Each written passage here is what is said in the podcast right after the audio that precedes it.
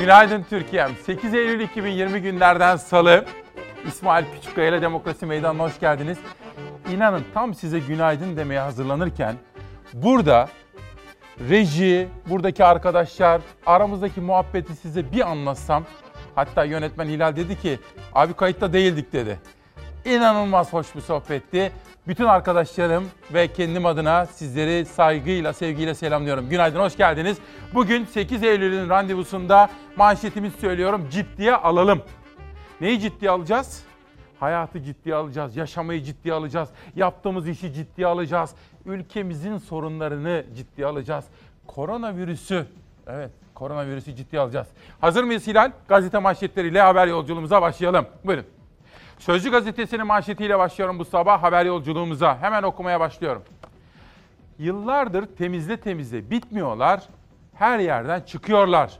Devlet zirvesini Ahlat'ta ağırlayan kaymakam FETÖ'den açığa alındı. Görevden alınan Ahlat Kaymakamı Erkan İsa Erat, daha 13 gün önce Malazgirt töreninde devletin üst düzey isimlerinin yanında yer almıştı diyor Sözcü gazetesi.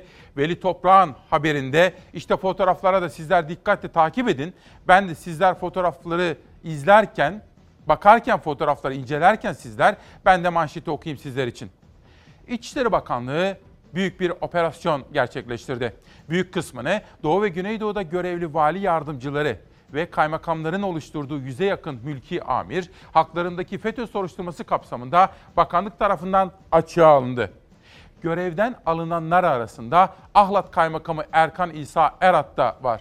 Erat 26 Ağustos'ta Malazgirt Zaferi'nin 949. yıl dönümü töreninde devletin zirvesini ağırlamıştı. 2009'da kaymakam olan Erat Ahlat'a geçen yıl atanmıştı diyor Sözcü gazetesi. Çok çarpıcı fotoğraflarla süslediği birinci sayfasında böyle bir haber veriyor. Bugünkü buluşmamız içerisinde ekonomiye dair bütün manşetleri de aktaracağım.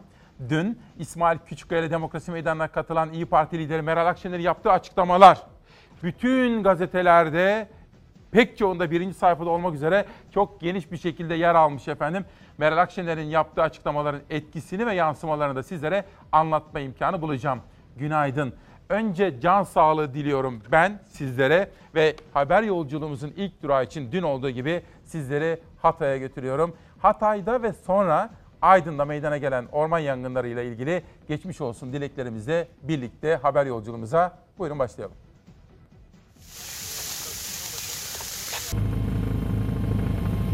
Cumartesi günü başladı, gece saatlerinde kontrol altına alındı. Ancak alevler yeniden yükseldi Hatay Samandağ'dan. Antakya ilçesi kırsalına da sıçrayan yangını Tarım ve Orman Bakanı yerinde takip ediyor. Bakan yaptığı açıklamada yerleşim yerleriyle ilgili bir tehdidin kalmadığını duyurdu. Hatay Samandağ'da orman yangını günlerdir sürüyor. Bölgenin zor coğrafi şartlarını vurguladı bakan. Yangın söndürme tekniği olaraksa ateşe karşı ateş tekniği kullanılıyor. Bizim e, orman teşkilatının kullandığı tekniklerden olan ateşe karşılık ateşle vermek. Yani karşı ateş tekniğini kullanarak e, özellikle yerleşim yerlerini emniyet altına aldık. 30 metre çözünürlükte e, rüzgar simülasyonlarında meteoroloji genel müdürlüğümüz e, bize sağlıyor. Bununla birlikte yangının ilerleyen saatlerde nereye gideceğine dair tahminle, tahminlemelerimizi yapıyoruz. Aynı zamanda yangın söndürme mücadelesinde Emniyet Genel Müdürlüğü ve Kara Kuvvetlerine ait insansız hava araçları da devreye girdi. Tarım ve Orman Bakanı Bekir Pakdemirli incelemelerinin ardından Kisecik Mahallesi'nde vatandaşlarla bir araya geldi. Geçmiş olsun dileklerinde bulundu.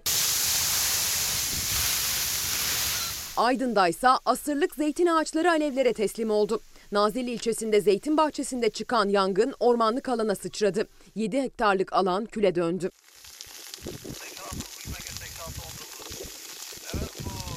Yangının iddiaya göre tarlasında incirlerine bakmaya giden bir çiftçinin arıza yapan motosikletini tamir ettiği sırada motosikletin alev alması sonucu başladığı belirtildi. Soruşturma devam ediyor. İlk haber yapıyorum çünkü çok üzülüyorum. Sizlerin de üzüldüğünüzü biliyorum.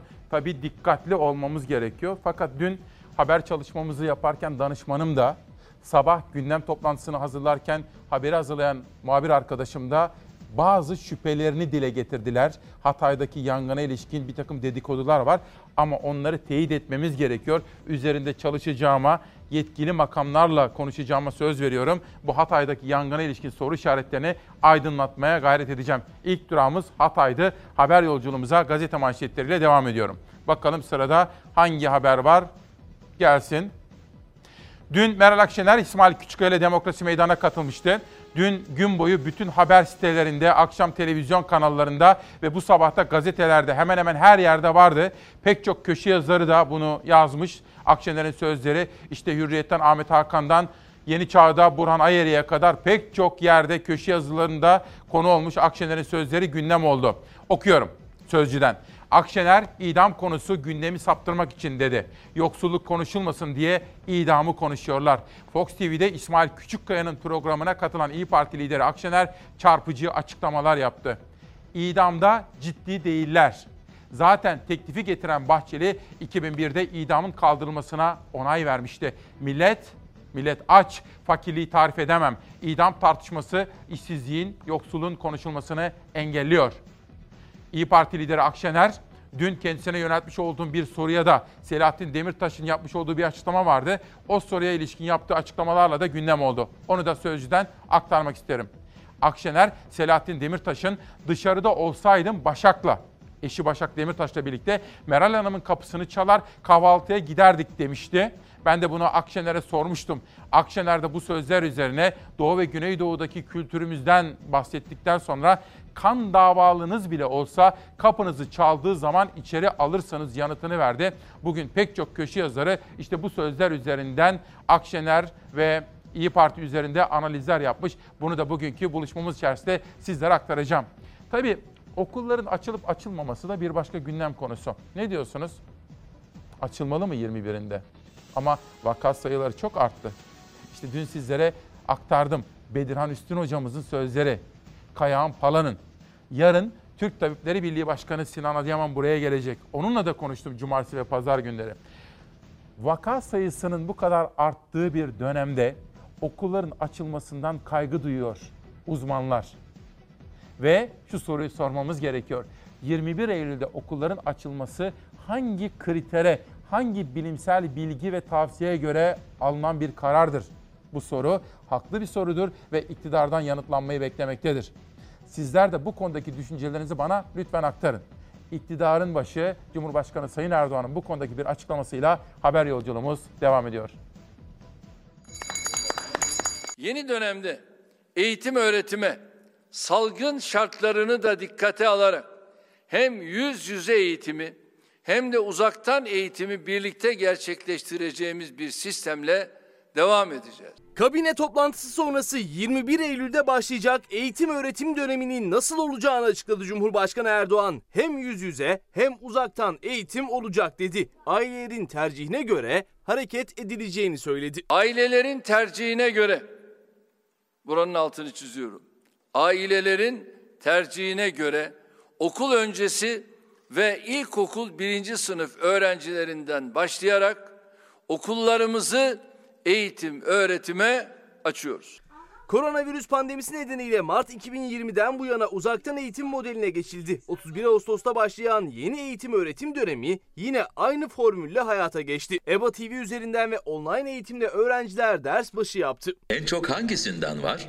Yıldız mı? Salgının başladığı günden bu yana ilk, orta ve yüksek eğitim kademelerinde uzaktan eğitim sistemimizi en iyi şekilde idame ettim. 21 Eylül'de yüz yüze eğitimin başlayacağı açıklanmıştı daha önce. Salgının durumuna göre verilecek karardaydı gözler. Milyonlarca öğrenci ve veli de bu haberi takip ediyordu. Kabine toplantısının da önemli gündem maddesiydi. Çocuklarımızın eğitim öğretim hayatlarının aksamadan devam etmesi tek gayemizdir. Cumhurbaşkanı Erdoğan eğitimin hem yüz yüze hem uzaktan eğitim yoluyla devam edeceğini söyledi. Ailelerin tercihi vurgusu önemliydi. Ancak tam olarak detayını açıklamadı. Tercih konusundaki o açıklamayı Milli Eğitim Bakanlığı'nın yapması bekleniyor. Hem yüz yüze eğitimi hem de uzaktan eğitimi birlikte gerçekleştireceğimiz bir sistemle devam edeceğiz. Önemli bir karar daha çıktı kabine toplantısında. Yüz yüze eğitim salgının gidişatına göre şehirden şehre göre farklılık gösterebilecek. Salgının kontrol altında olduğu kentlerde yüz yüze eğitim başlarken yoğun olduğu bölgelerde uzaktan eğitim yapılabilecek. Bu uygulama salgının seyrine göre şehirlerimizde farklılık gösterebilecektir. Tekrar etmek isterim. Görüştüğüm bütün uzmanlar rakamların bu şekilde devam etmesi halinde okulların açılmasını riskli, sakıncalı buluyorlar. İşte Türk Tabipler Birliği Başkanı yarın burada İsmail Küçükkaya ile Demokrasi Meydanı konu olacak. Özge Hanım, İsmail Bey avukatlara önem verirsiniz. Adli tatil bitti, adli yıl başladı ama sorunlarla başladı diyor. Bu arada bütün avukatlarımızı sevgiyle, saygıyla selamlıyoruz. Hukuk dünyasında görev yapanlar adaletin tecelli etmesi için onlar canla başla çalışıyorlar.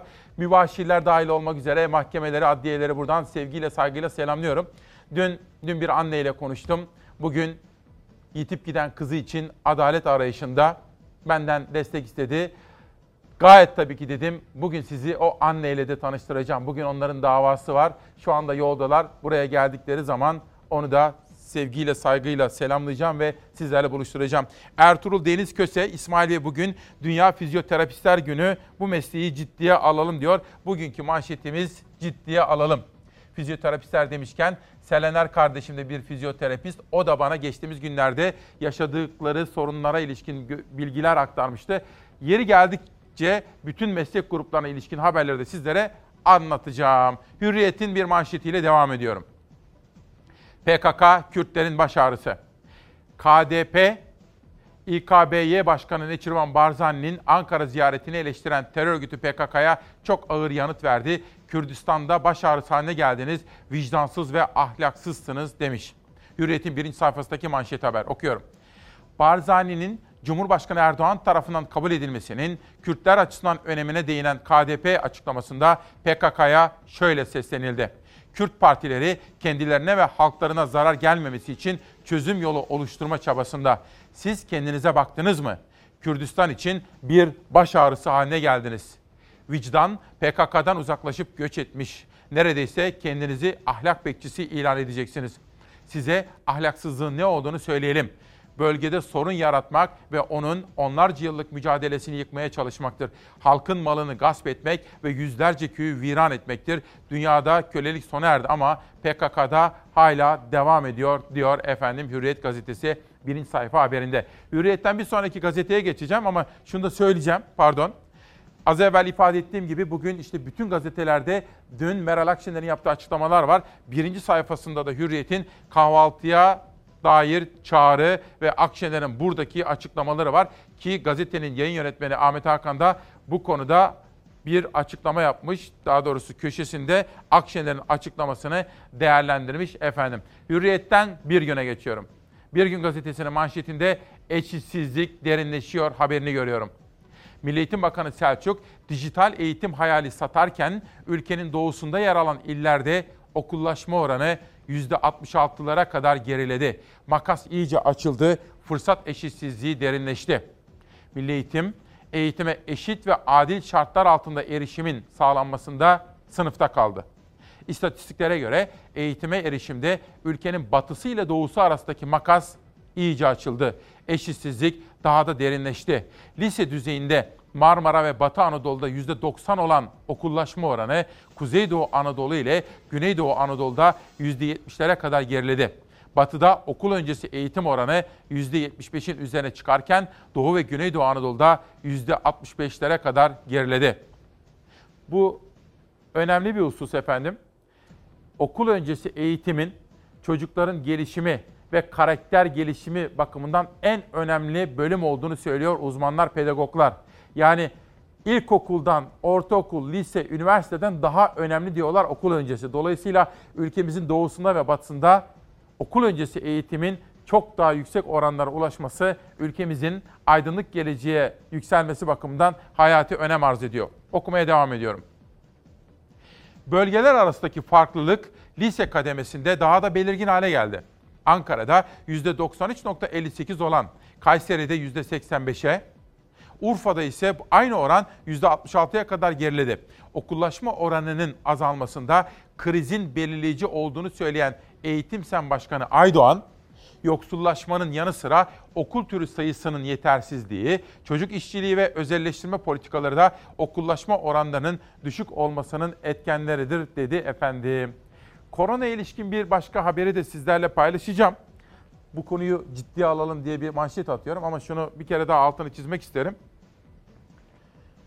Parasız eğitim ve parasız sağlık anayasamızda yazıldığı üzere devletin bütün vatandaşlarımıza sağlamak zorunda olduğu en tabii bir sorumluluktur efendim. Parasız eğitim ve parasız sağlık hizmeti anayasal bir haktır. Bunu da bu sene hak temelli yayıncılık anlayışımız içerisinde ana fikirlerden birisi olarak altını çizmek isterim. 8 Eylül 2020 İsmail Küçükkaya Demokrasi Meydanı'nda günün koronaya ilişkin en güncel bilgileri.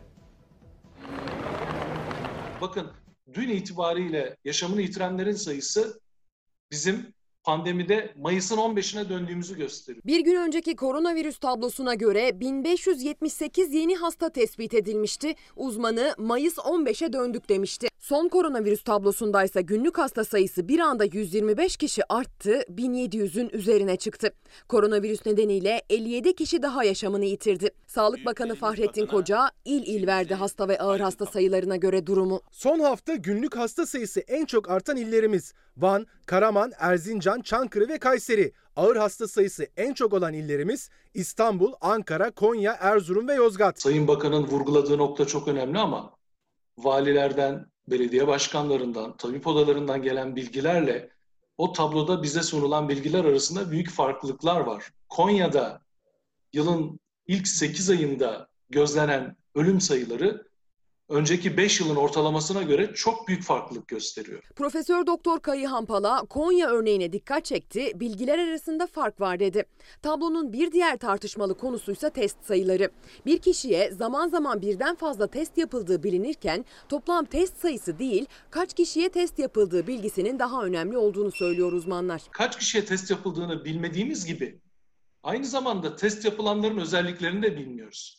Yani test hastalık bulgusu gösterdiği için mi yapıldı? Hasta olanların temaslarına mı yapıldı? Ya da tarama amacıyla mı yapıldı? Covid-19 olduğunu açıklayan İskenderun Belediye Başkanı'nın son bir ayda 5 kez test yaptırdığını da söylemesi bir kez daha dikkat çekti test sorununa. Şüpheyle hastaneye gittiğimde bu testi rahatlıkla olabiliyor muyum?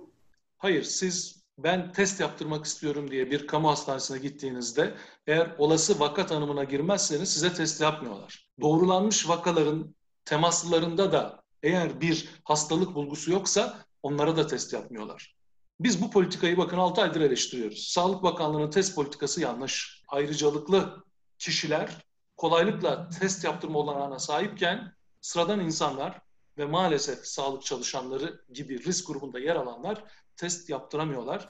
Özel laboratuvarlara test yaptırma yetkisi verilmesi de sorunun bir başka boyutu. Çünkü hem sadece maddi gücü olan rahatlıkla ulaşabiliyor bu teste, doğru verinin paylaşımı konusunda da soru işaretleri doğuruyor. Özel laboratuvarlara verilen yetkilerde insanların para verip bu testi yaptırdığı iddiası var. Günlük kaç test yaptığını, bunların sonuçlarının ne olduğunu ve kimlere test yaptıklarını bunları görmemiz gerekir. Sağlık Bakanı son paylaşımındaysa Ankara ile örneğine dikkat çekti. Günlük en çok hastanın başkentte görüldüğünü paylaştı.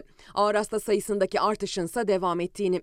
Mersin ve Gaziantep'tense tekstil çalışanları ses yükseltti. Tedbirsiz ve zor şartlarda çalıştıklarını dile getirdiler. Onlarca işçinin Covid'e yakalandığı, hatta işçilerin Covid'den öldüğü fabrikalarda dahi üretim ara verilmedi, verilmiyor. Başpınar, OSB'deki fabrikalarda en az 11 işçi Covid-19'dan hayatını kaybetti. Bunlar sadece bize bilgisi ulaşan, sahadan net olarak öğrenebildiklerimiz. Gerçek sayının çok daha fazla olduğunu herkes biliyor. Pandeminin ekonomiye, esnafa, geçim meselesine etkisi bize yansıtılandan çok daha derin ve çok daha farklı. Bu konuyu yarın Türk Tabipleri Birliği Başkanı Sinan Adıyaman'la eni konu konuşacağım efendim. Onu şimdiden söyleyeyim. Kendisi de hem bir anne, bir veli hem de bir öğretmen olan Adana'dan yazan Burcu Hanım ne diyor bakın. Özel okulların bir kısmı her seviyede eğitime başladı. Devlet okulunda okuyan çocuklarımız için ayrımcılık değil mi bu? Devlet okulunda yaşayan çocuklarımıza haksızlık değil mi? Özel okullarda yaşayan çocuklar ve devlet okullarında yaşayan çocuklar arasında bir ayrım yapıldığını söylüyor hocamız. Sonuçta ortak bir değerlendirmeye tabi tutulacaklar.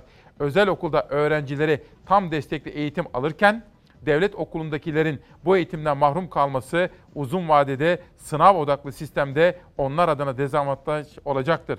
Milli Eğitim Bakanı'nın açıklaması vardı.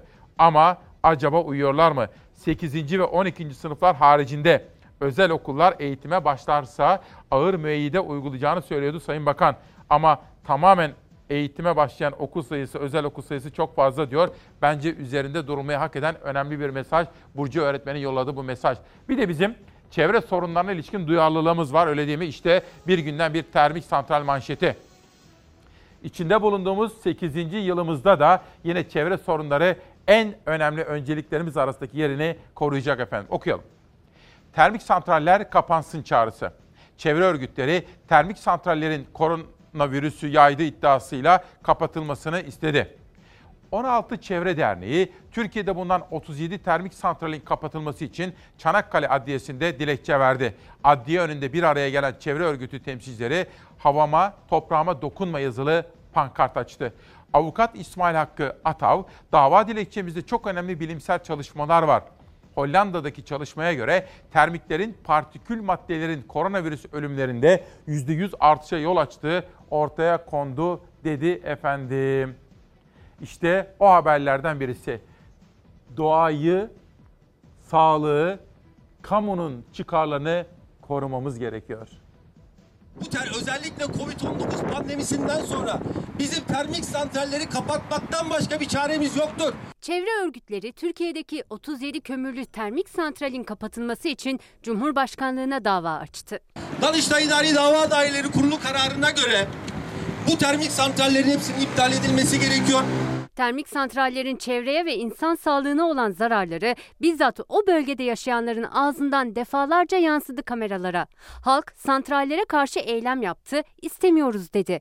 Artan kanser vakaları ve hastalıkların ardından devlet harekete geçti. Bazı santraller kapatıldı. Kapatılmayanlara da filtre zorunluluğu getirildi. Ancak termik santraller zehir saçmaya devam etti. Bugün bizim kömürlü termik santrallerden çalışmasından dolayı sadece şirketler para kazanıyor, çiftçi ölüyor, çiftçinin toprağında zehirleniyor, biz ölüyoruz, kanser oluyoruz. Türkiye'nin dört bir yanından 16 kurum, 7'si proje aşamasında toplam 37 termik santralin kapatılması için bugün Çanakkale Adliyesi'ndeydi. Cumhurbaşkanlığına karşı Danıştay'a sunulmak üzere idare mahkemesinde dava açıldı. Dünyada iklim değişikliğine neden olan sera gazlarının %30'unu üreten termik santraller. Dava dilekçesini hazırlayan avukat İsmail Hakkı Atav, Covid-19 pandemisinden sonra termik santrallerin yaydığı zehirli gazların daha da tehlikeli hale geldiğini öne sürdü. İtalya'yı örnek verdi. İtalya'da Covid-19 pandemisi sırasında Lombardia denilen otomobil fabrikalarının olduğu kuzeyde Covid-19 ölümleri %12 çıktı. İtalya'nın geri kalanında %4,5 çıktı. Türkiye'de büyük şehirlerin yanında sadece Zonguldak ili karantinaya alındı. Çünkü 3 tane termik santral vardı. Atav, kömürlü termik santrallerin kapatılması durumunda Türkiye'nin elektrik enerjisi açığının da olmayacağını savundu. Bugün hemen şimdi termik santrallerin kapatılması gerekiyor. Kömürlü termik santrallerin üstüne üstlük kömürlü termik santrallerden üretilen elektrik enerjisine Türkiye'nin ihtiyacı da yok. Niye yok? Çünkü şu anda Türkiye'nin %35 enerji arz fazlası var. Çevre sorunlarından mutlaka en fazla bahsettiğimiz yıl ve sezon olacak onu söyleyelim.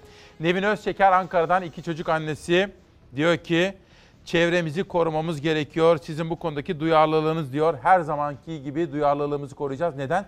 Çünkü çocuklarımız için, Dalia için, Safa için, çocuklarımız için. Davut Bey diyor ki İsmail Bey sizin dışınızda sesimizi duyuran yok. Ben bir polis memuruyum. 3600 ek gösterge sözü ne oldu diyor.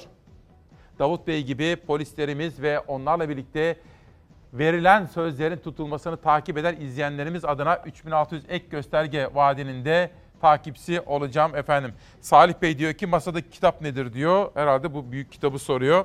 Bu kitabı sizlere ilerleyen günlerde daha detaylı anlatacağım. Hatıratlarla karşılaştırmalı nutuk.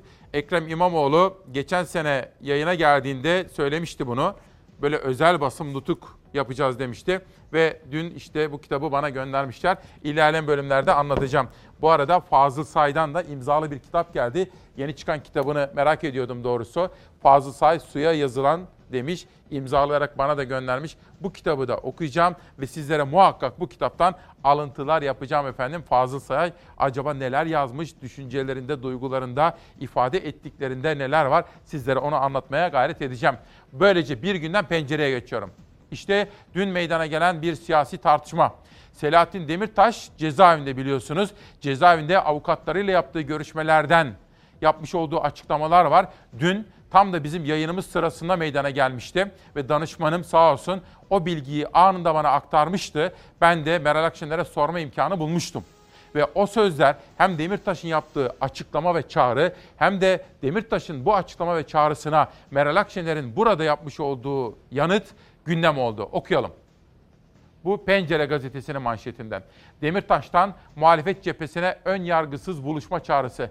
Başak ile Meral Hanım'ın kapısını çalar kahvaltıya geldik derdim. Muhalefet cephesindeki herkesi ön şart ve ön yargı olmaksızın buluşmaya çağıran HDP eski eş genel başkanı Selahattin Demirtaş, siyasetten önce liderlerin insani ilişki kurması gerektiğini söyledi ve siyasi amaçla bir araya gelmeden önce tüm liderler sırf aile ziyareti kapsamında ve insani ilişki çerçevesinde bir kahvaltı için herhangi bir liderin evinde buluşarak birbirlerini daha yakından tanımaya, daha iyi anlamaya gayret edebilirler dedi. Selahattin Demirtaş insani ilişkiye örneği de kendisinden verdi. Mesela Mesela ben dışarıda olsaydım bir sabah Başak ile birlikte Meral Hanım'ın kapısını çalar ve kahvaltıya geldik derdim. Edirne cezaevinde tutuklu HDP eski eş genel başkanı Selahattin Demirtaş, Medyaskop TV'den Ruşen Çakır'ın sorularını yanıtladı.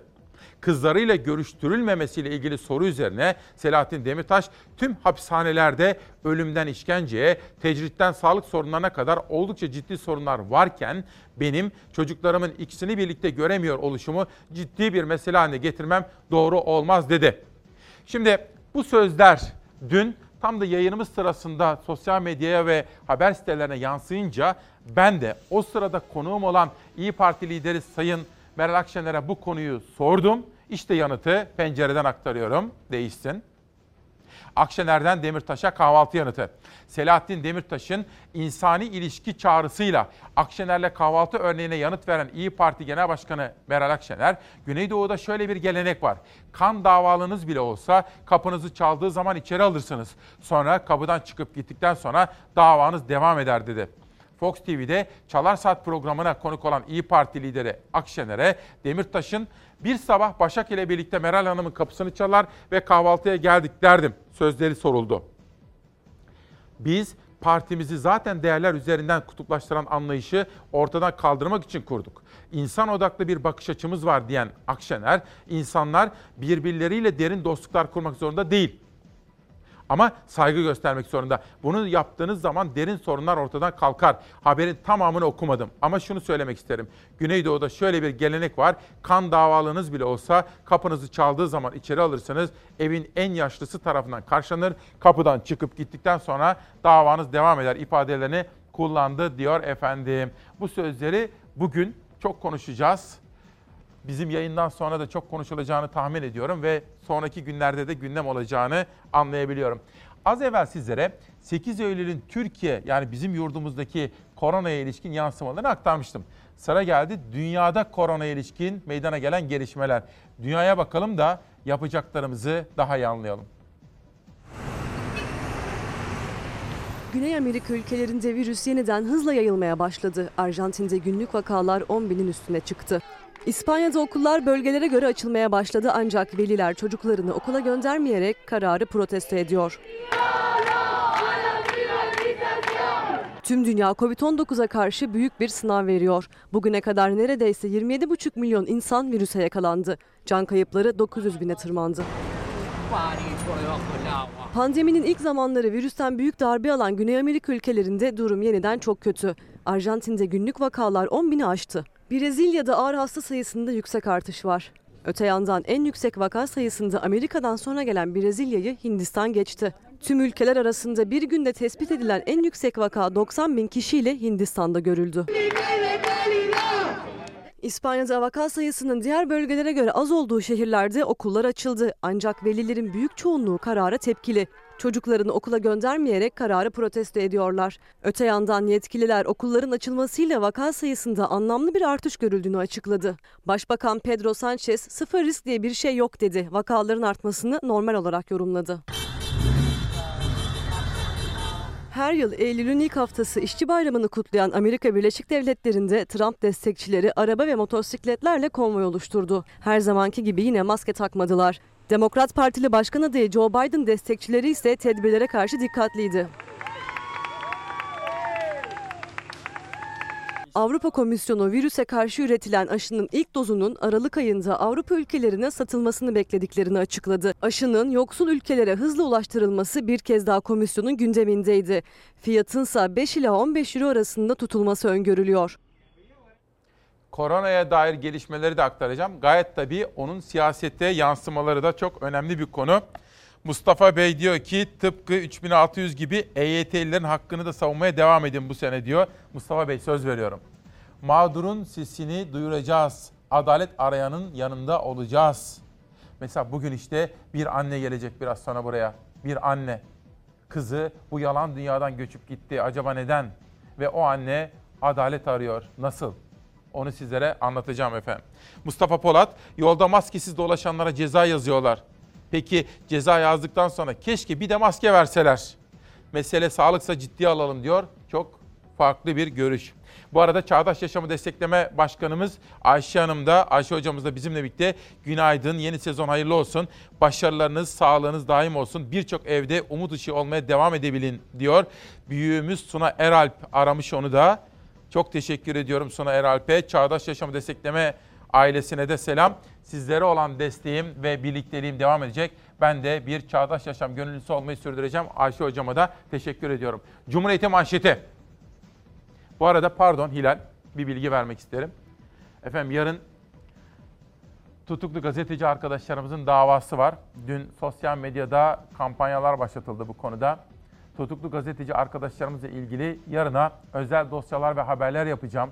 Bu arada dün bana ulaşan isimlerden birisi de yine tutuklu meslektaşlarımdan Murat Ağırel'in eşiydi.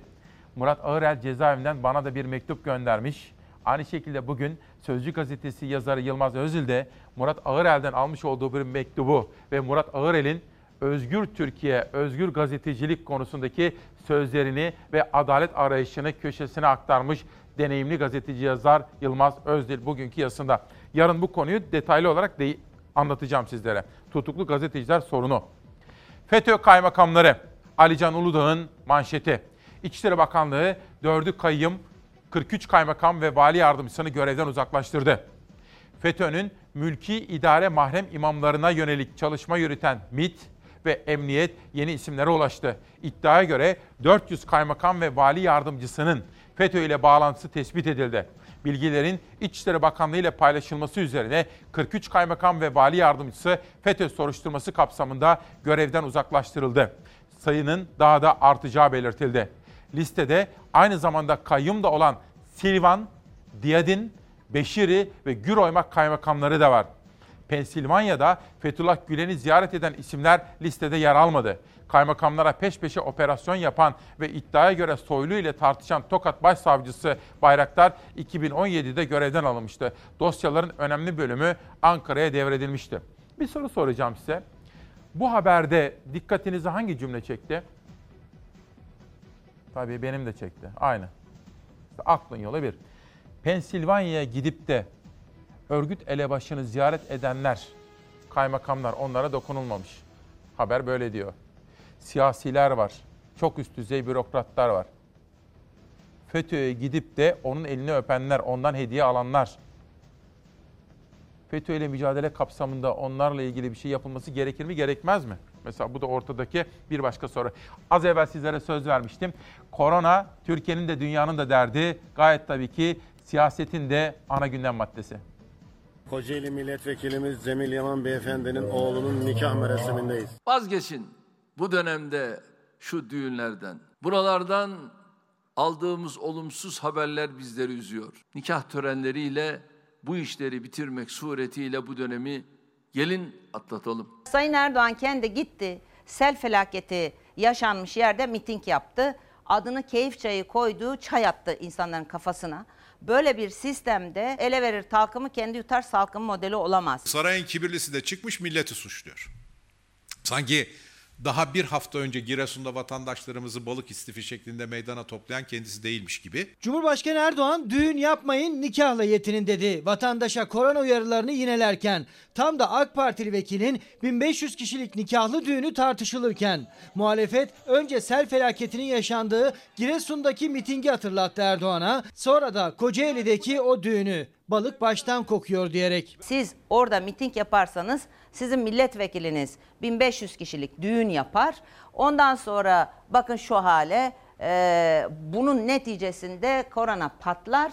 Sonra döndürüp vatandaşı suçlarsanız olmaz, olmaz. Balık baştan kokuyor.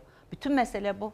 Vazgeçin bu dönemde şu düğünlerden, yemekli merasimlerden. Maske, mesafe kuralına uymaya davet ediyorum. Vatandaşın düğününe bir saat sınırı konuyor. İstanbul'da sosyal mesafeyi hiçe sayarak kına yaptınız diye 11 kişiye 35 bin lira ceza kesiliyor. Fakat AK Parti'nin milletvekili hiçbir kural ve sınıra uymayarak 1500 kişilik düğün yapıyor. Bu ülkede yasa, hukuk, ceza bir tek fakir fukara milletimize mi işliyor? Yemek, ikramlar, tabağı boşaltmışsın. Erdoğan AK Parti Kocaeli milletvekilinin oğlunun düğününü hiç anmadan konuştu. Üzülüyoruz demekle yetindi. Kurallar kimin için ve neye göre soruları arasında Gelecek Partisi Genel Başkanı Ahmet Davutoğlu da filyasyon yani sağ tarama ekipleriyle ilgili bir iddiayı dillendirdi. Hiçbir şekilde filyasyon ekibinde çalışmamasına rağmen sırf ek ödeme alsın diye isimleri bu listelere yazılan çalışanlar olduğunu duymaktayız. Bu haberler doğruysa hem bir nepotizm hem de bu salgını istismar eden en rezil bir yolsuzluk söz konusudur. Artan eksilmeyen vakalar, uyarılar, sorular, iddialar. Pandemi tartışması bitmeyen en sıcak gündem. Şimdi efendim biraz sonra bir anne gelecek demiştim. Ben yazın Mısra Öz, Çorlu'da evladını yitiren o güçlü kadın, o güçlü annenin de yanındaydım. Onun da yanında annesi vardı. Onlarla konuştum. O davanın seyrini dinledim kendisinden. Uzun uzun sohbet ettik. Siz Çalarsat ailesine de selamları var. Önümüzdeki günler içerisinde onun adalet çağrısına da burada yanıt aramaya devam edeceğim. Cumhuriyet Gazetesi'nden bir haber daha birinci sayfada kahvaltı mesajları Selahattin Demirtaş'ın yapmış olduğu açıklama ve çağrı ve Meral Akşener'in ona vermiş olduğu yanıt siyasetin de medyanın da en önemli gündem maddesi oldu. Böylece işte bu konu Cumhuriyet'in de birinci sayfasına yansımış efendim. Yazın bir de kaybımız oldu. Hani ziyaretlerden bahsediyorum sizlere.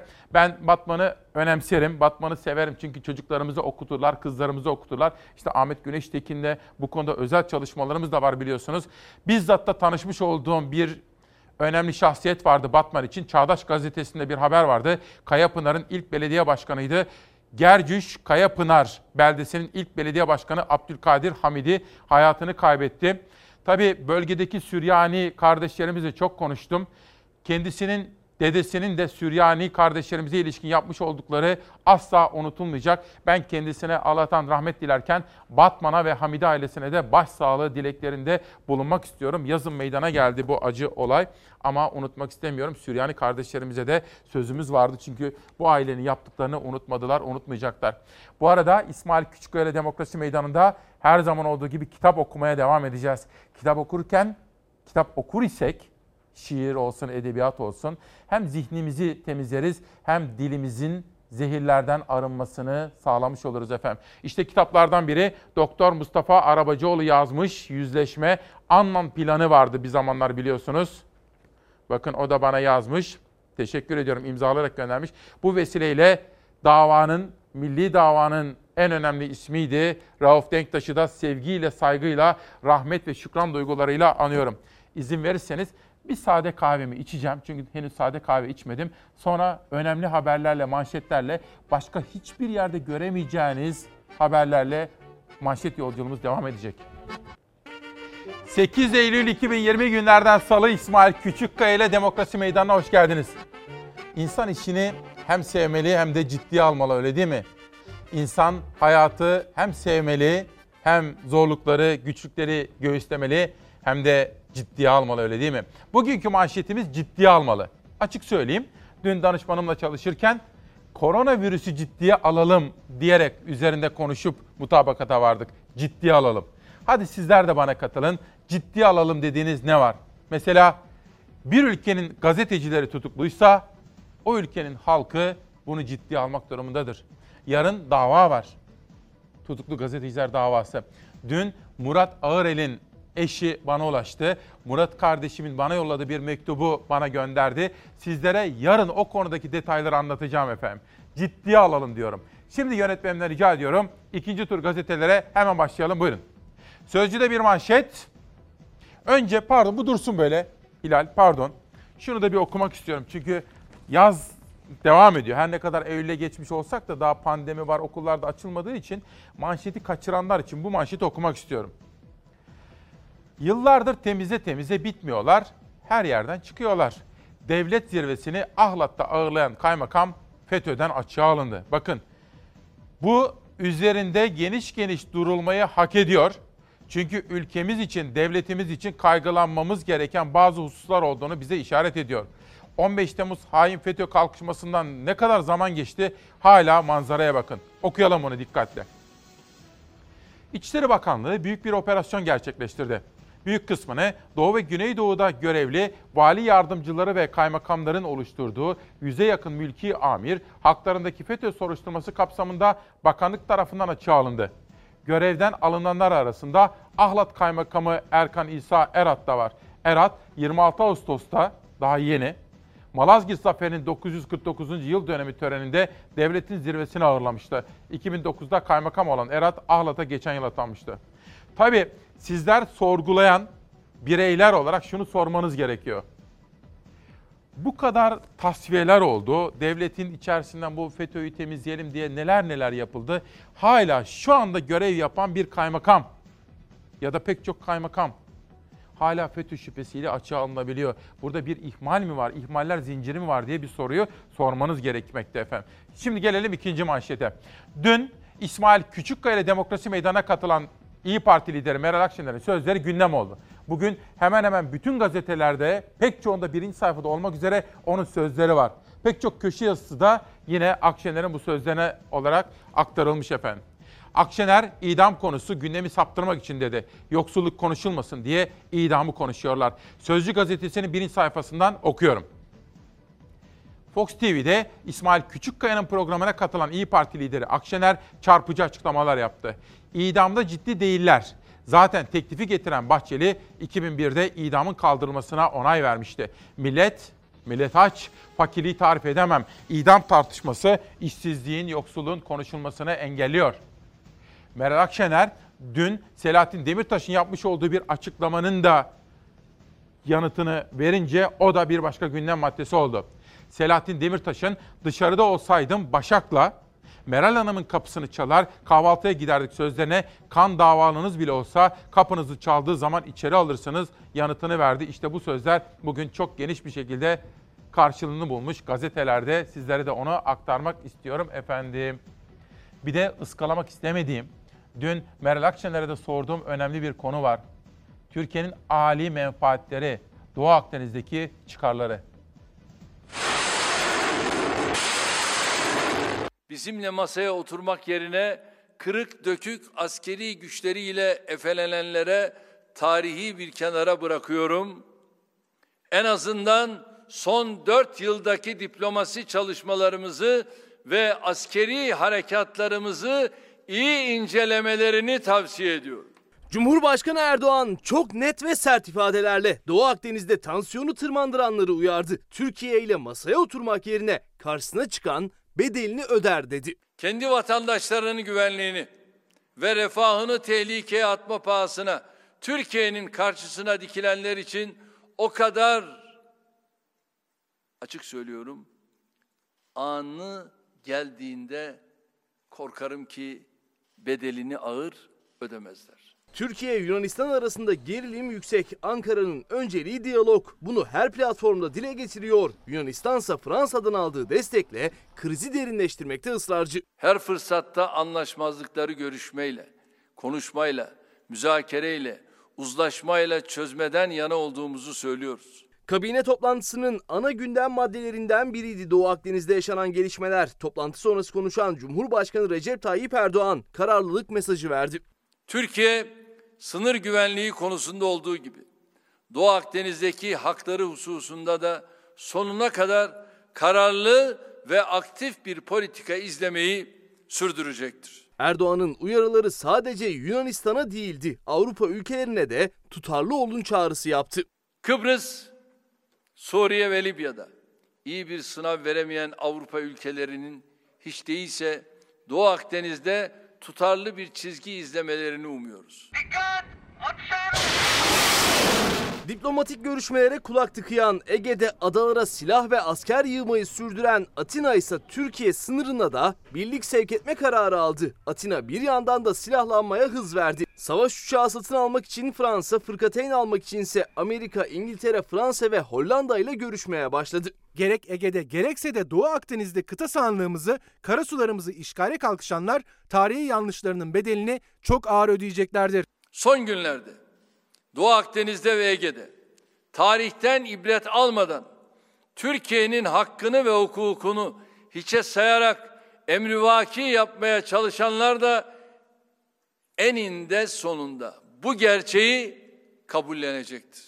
Yunanistan'ı Türkiye'ye karşı kışkırtmaya devam eden Fransa ise küstah tehditlerini sürdürdü. Fransız Dışişleri Bakanı Avrupa Birliği Liderler Zirvesi'nde öncelikli gündemin Ankara'ya yaptırım olduğunu söyledi. Doğu Akdeniz'de yükselen tansiyondan Ankara'yı sorumlu tuttu. Avrupa Birliği başta olmak üzere bu konuda haklı haksız, adaletli adaletsiz, ahlaklı ahlaksız ayrımı yapmadan kör bir taassupla ülkemize karşı tavır alanları da hakkaniyete ve sağduyuya davet ediyorum.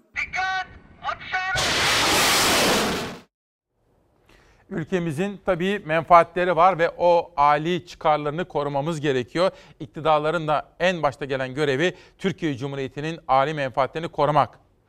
Ama bunu yaparken dün Meral Akşener'in sorduğu soruyu da ıskalamamak gerekiyor. Meral Hanım dedi ki bizim haklarımız var korumamız gereken ama iktidar hangi hataları yaptı da biz yapayalnız kaldık? Örnekler verdi İyi Parti'nin lideri. Mesela Mısır konusu, mesela İsrail konusu, Amerika konusu, Rusya konusu, Suriye konusu.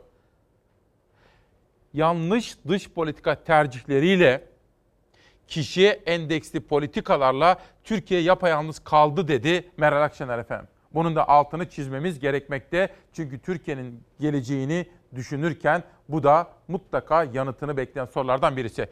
Böylece Sözcü'den Milli Gazete'ye geçiyorum. Çok gizli işler manşeti görüyorum. Muhammed Vefa'nın Ankara'dan yazdığı bir haber. İşkur tarafından yapılan sözleşmeli iş ve meslek danışmanı alımı sınavı ve mülakatlarında yaşanan durum bu kadar da olmaz dedirtti.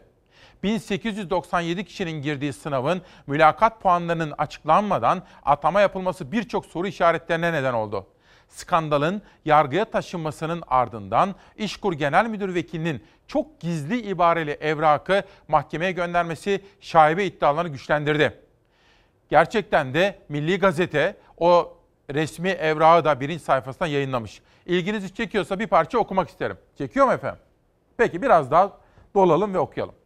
İşkur tarafından 25-28 Eylül 2018 tarihinde mülakatı yapılan sözleşmeli iş ve meslek danışmanı alımı sınavı mülakatlarının üzerinden geçen 7 ay sonra puanlar açıklanmadan sonuçlar açıklanmıştı sınavla ilgili daha önce açıklanan geniş kapsamlı bilgilerin bu sefer paylaşılmaması sınava ilişkin şaibe iddialarını gündeme getirirken Milli Gazete sınav ve mülakatlarla ilgili çarpıcı belgelere ulaştı. Özellikle son dönemde AKP il başkanlarının İşkur il müdürlerinden önce iş alımını açıklaması şaibe iddialarını artırdı.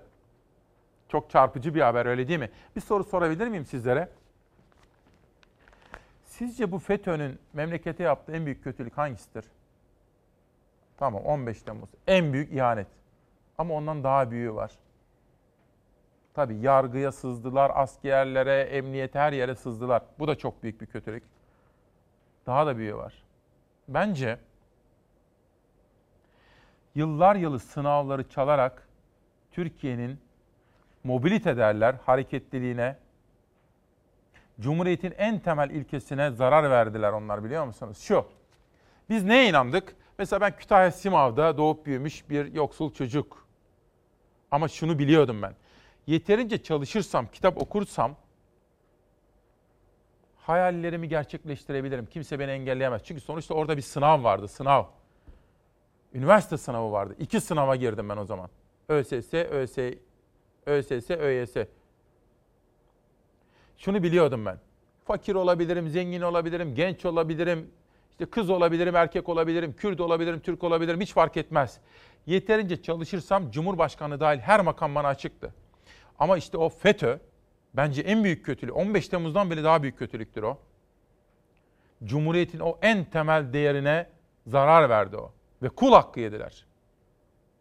Ama bu iktidar acaba o tarihlerde mesela Mehmet Yılmaz Hürriyet'te orta sayfada köşede günlerce yazdı. KPSS sınav skandalı, ÖSYM sınav skandalı ve mevcut iktidar Mehmet Yılmaz'ı da o sınav skandallarını yazanları da topa tutuyordu. Keşke o iddialara o zaman gereken dikkati verselerdi, kulaklarıyla dinleselerdi. Çok önemli bence. İnanın bana çok önemli. Buradan bir başka gündem maddesine geçmek istiyorum. Milliyet gazetesinde. Bu da dün Sayın Cumhurbaşkanı Erdoğan'ın yapmış olduğu bir açıklamadan sonra ortaya çıkan bir manşet. Milliyet'ten okuyorum. Virüse davetiye çıkaran görüntüler bitecek. Ayakta yolcu yasak. Kabine toplantısının ardından konuşan Cumhurbaşkanı Erdoğan, koronavirüs önlemleri kapsamında denetimlerin artacağını söyledi, yeni tedbirleri açıkladı. Evet, manşeti atalım. Ayakta yolcu yasak. Salgın tüm dünya ile birlikte ülkemizi de tehdit etmeyi sürdürüyor. Dünyada vaka sayısı 28 milyona yaklaşırken ölü sayısı da 900 bini aştı. Yer küredeki hiçbir yerin bu salgının etkisinden kurtulamadığı anlaşılıyor. Günlük vaka rakamlarının 80 bini, ölü sayılarının bini geçtiği ülkeler var. Vaka ve vefat sayılarındaki kısmi yükselişten derin üzüntü duyuyoruz. Vatandaşlarımızdan tamam diye ifade ettiğimiz temizlik, maske, mesafe kurallarına sıkı bir şekilde riayet etmelerini bekliyoruz. Bu çerçevede kafe ve restoranlar kurallara uygunluk bakımından çok daha sıkı şekilde denetlenecektir. Toplu taşımada tüm illerimizde ayakta yolcu alınmasına kesinlikle müsaade edilmeyecektir. Riskli illerde İl Hıfzı Sağ Kurulu kararı ile kapasite sınırlamasına da gidilebilecektir. Maske kullanımı başta olmak üzere kurallara uymayanlara kesilen cezalar muhakkak tahsil edilecektir. Ne diyorsunuz efendim bu meydana gelen gelişmeler, alınan kararlar, alınmayan kararlar? Okulların açılmasını vaka sayıları böyle seyrederken riskli buluyor uzmanlar. Yarın Türk Tabipleri Birliği Başkanı Sinan Adıyaman gelecek. Cumartesi ve pazar günleri iki görüşme yaptım kendisiyle. O da çok kaygılı gelişmelerden efendim. Onun da altını çizmek isterim. Bu arada ben çok severim. Bedri Ayseli de bizimle birlikte hakikat yolculuğu tanımlamamızı seviyor da. Bedri Ayseli büyüğümüz de bir zamanlar bir Diyarbakır'a gittiğimde onun o muhteşem ses ve yorumunu da dinlemiştim. Sizlere selamlarını aktarmayı bir vazife biliyorum. Bedri Ayseli bizimle birlikte. Musa Arık, İsmail Bey. Tarım ve hayvancılık yapan çiftçiler gerçekten çok zor durumda. Ciddiye alalım demiş. Ben de o mesajı hemen şöyle bir retweet edeyim ki sosyal medyadan da konuşulsun. İçinde bulunduğumuz 8. yılımızda da en önemli gündem maddelerinden birisi tarım ve hayvancılık üreten Türkiye olacak. Dün Ali Ekber Yıldırım'la konuştuk. Hani o tarım yazarı. Hepiniz artık iyi tanıyorsunuz İsmail Küçükkaya ile Çalar Saat'te. Anlaştık kendisiyle. Önümüzdeki hafta bir gün, uygun olduğu bir günde programımıza davet edeceğim. Tarımı, çiftçi, köylüyü konuşmamız gerekiyor. Milli Gazete'den pencereye geçiyorum. Bakalım manşette ne var? Hızlı yargılanmak için şeyh mi olmak lazım diyor Pencere Gazetesi. Çocuğa cinsel saldırıdan tutuklanan Uşaki tarikatı şeyhi için iddianame iki günde hazırlandı. Oysa Türkiye'de aylardır neyle suçlandığını bilmeden cezaevinde yatan tutuklular var. Osman Kavala bir yılı aşkın bir süredir iddianame bekliyor. Hala neyle suçlandığını bilmiyor. Müesser Yıldız aylardır yazdığı 3 köşe yazısı nedeniyle tutuklu. Yazıları internet sitesinde ve tutukluluk gerekçesi delilleri yok etme ihtimali. Tarikat şeyhinin ise iddianamesi hazır. Kasım'da da hakim karşısında olacak diyor. Yarın hakim karşısına çıkıyorlar. Bugün Sözcü gazetesi yazarı Yılmaz Özdil 9 Eylül üzerine bir yazı kalemi almış. Okumamı ister misiniz bir parça? Bir özet. İster misiniz? Tamam. Yarın 9 Eylül. Yurtsever bir gazetecinin Hasan Tahsin'in ilk kurşunuyla başlayan milli mücadelemizin, ulusumuzun özgürlük günü. Yarın 9 Eylül'de Türkiye'nin yurtsever gazetecilerinden Murat Ağırel, Barış Pehlivan, Hülya Kılınç hem kendi özgürlükleri hem Türkiye'deki basın özgürlüğü için hakim karşısına çıkıyor. Ve Murat Ağırel, siz değerli okurlarımıza iletilmek üzere bana gönderdiği mektubunda şu çağrı yapıyor. Onlarca yıldır mütemadiyen yargılanıyorum. Hep anlatıyor FETÖ zamanında ne söyledi ve neden cezaevine düştü? Hangi konularda karşı karşıya kaldı ve şimdi neden tutuklu? Duygu ve düşüncelerini yazmış ve yarın adalet beklediğini ifade ediyor efendim. Dün eşi bana da ulaştı ve bana da Murat'ın bir mektubunu aktardı. Benzeri cümleler var. Özetle şunu söylüyor. Ben ülkesini çok seven ve mesleğine aşık bir gazeteciyim. Ben neden cezaevinde tutukluyum? Halkımız bunu düşünsün ve sorgulasın diyor Murat Ağırel. Bana da yazdığı mektubunda, Yılmaz Özdil'e yazdığı mektubunda söylediği gibi efendim. Hilal ne yapalım? Peki bir görselimiz vardı gelsin. İki gündür sizlere aktarmaya gayret ettiğim önemli konulardan bir tanesi. Tabii pek çok insan kaygılandı, pek çok insan üzüldü. Neden acaba? Bu kararın arkasındaki mantığı sorguladık. Meral Akşener de sorguladı ve tepki gösterdi İyi Parti'nin lideri. Bir mirasına daha göz diktiler manşeti atılmış. Şimdi Atatürk'ün mirası Diyanet Başkanlığı'na verildi. Bundan sonra ne olacak? Acaba bu kararın gerekçesi ne ola? Heybeliada'daki pandemi hastanesinin şu pandemi döneminde Diyanet İşleri Başkanlığı'na devredilmesi şaka gibidir. Sayın Erdoğan'a öneriyim. Ne kadar şehir hastanesi varsa hepsini Diyanet'e bağlasınlar. Sayın Erbaş görülüyor ki çok acayip yetenekli bir arkadaşımız. Atatürk'ün emaneti Heybeliada'daki Türkiye'nin ilk pandemi hastanesi Diyanet İşleri Vakfı'na devredildi. Salgın günlerinde bu devir işlemi muhalefeti konuşturdu. Bunun arkasında olsa olsa şu olabilir. Diyanet İşleri'nin ve Diyanet Vakfı'nın çok fazla miktarda parası vardır. Bütçenin durumu da malumdur. Saray Diyanet işlerine vermek suretiyle onarsınlar istemektedir diye düşünüyorum. Onarttırıp derhal pandemi hastanesi yapmalıdır. 200 dönümlük arazi üzerine kurulu Heybeliada Senatoryumu'nun İslami Eğitim Merkezi'ne dönüştürülmek üzere Diyanet İşleri Başkanlığı'na devredilmesine itirazlar peş peşe geldi. Büyük şehirlerimizde boyuna hastaneler açılıyor. Eski kapatılan hastaneler tekrar hizmete sokuluyor. Dolayısıyla burasının büyük bir tekrar belki bir karantina merkezi olması için e, elimizden geleni yapmalıyız. Bunun için çalışalım derken valla çok üzüldük doğrusunu isterseniz bu kararın yanlış olduğunu düşünüyoruz ve düzeltilmesi gerektiği için elimizden geleni yapmak istiyoruz. Türk Toraks Derneği Sanatoryum Hastanesi'nin karantina merkezi olması için imza kampanyası başlattı. İstanbul Tabip Odası karar kabul edilemez dedi. İktidar kararından geri adım atar mı sorusu sorulurken Meral Akşener'in cevabı dikkat çekti. AK Parti'nin yöneticilerinin hiçbir zaman geri adım atmadıkları tek bir konu vardır. Atatürk, Cumhuriyet değerleri. Burada çok önemli bir cinlik var. Atatürk'ün kurduğu bir kurumun başındaki şahıs hepimiz tarafından eleştirilen bir kişi ve Atatürk'ün kurduğu e, bir başka kurum oranın vakfına. O vakıftan sonra nereye gider ne olur onları ben bilemem. Ben Yanlış. Atatürk'ün emaneti 80 yıl sağlık alanında hizmet veren Heybeliada Pandemi Hastanesi için henüz iktidar ve Diyanet İşleri Başkanlığı'ndan ses yok. Karardan geri adım atılır mı? Gözler şimdi bu sorunun yanıtında. Allah aşkınıza söyler misiniz? Siz de bizim gibi düşünmüyor musunuz? Mesela şimdi biz pandemiyle mücadele ediyoruz. Ben tatil döneminde de Alpay Azap'la, Özlem Azap'la, Sinan Adıyaman'la Sağlık Bakanlığı yetkilileriyle konuştum. Bakanın danışmanıyla konuştum. pek çok yerde hastanelerde çok ciddi zorluklar yaşanmaya başladı.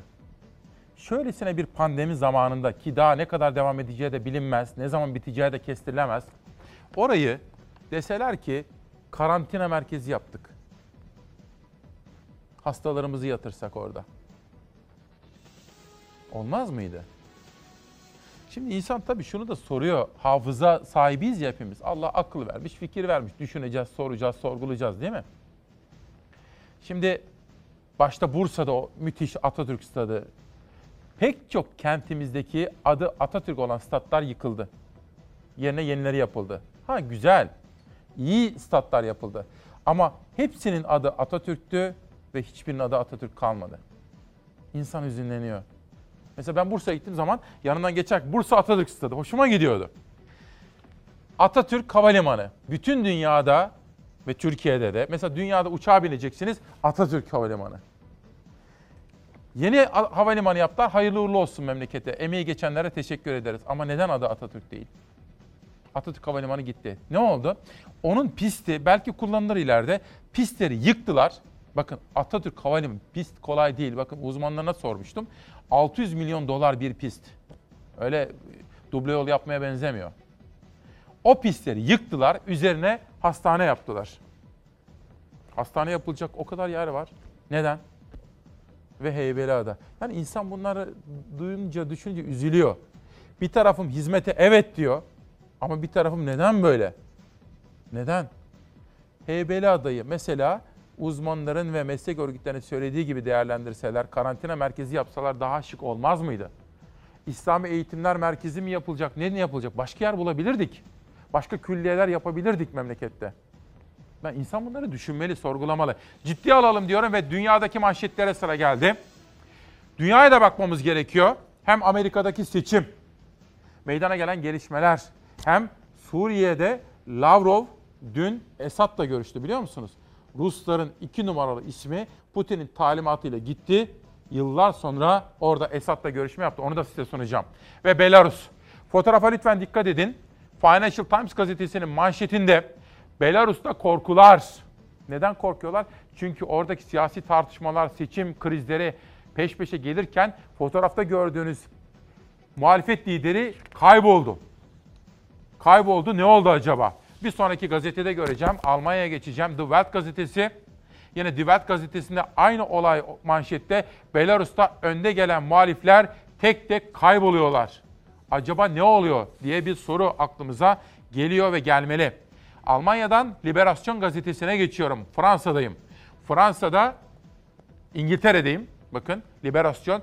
Şimdi Liberasyon gazetesinin manşetinde İngiltere'nin Başbakanı Boris Johnson var. Neden? Avrupa Birliği şu anda yeni bir krizde. İngilizler Brexit ile çıktılar Avrupa Birliği'nden ama hala ticaret anlaşmaları devam ediyor ve bir anlamda ticaret anlaşmalarındaki kriz devam ettiği için anlaşmaya varamadıkları için Brexit yeniden başlıyor dünyanın da manşetlerinde. The Guardian gazetesindeyim. Brüksel, Brüksel yani Avrupa Birliği'nin başkenti ve orada bir güven yıkımı söz konusu bazı belgeler sızmış, ortaya çıkmış ve ortaya çıkan bu belgelerden sonra Brexit'e ilişkinde manşetler yine birinci sayfalarda kendi yerini almaya başlamış. Bir de Amerika. Eylül'ün 8'i, Ekim'in 8'i, Kasım'ın 8'i. İki ay. Kasım ayında Amerika'da seçim var.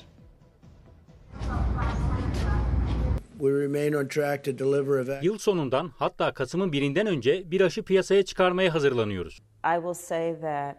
Bu konuda Trump'a güvenmem. Hakkında konuştuğu her neyse onun etkililiği ve güvenilirliği konusunda inandırıcı bir bilgi kaynağı olması gerekli.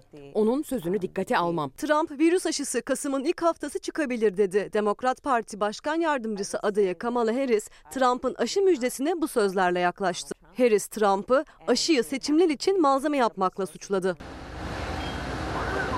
Amerika Birleşik Devletleri vaka sayısı en yüksek birinci ülke olmaya devam ediyor. Bugün virüsle temas edenlerin sayısı 6 milyona, can kayıpları 200 bine dayandı.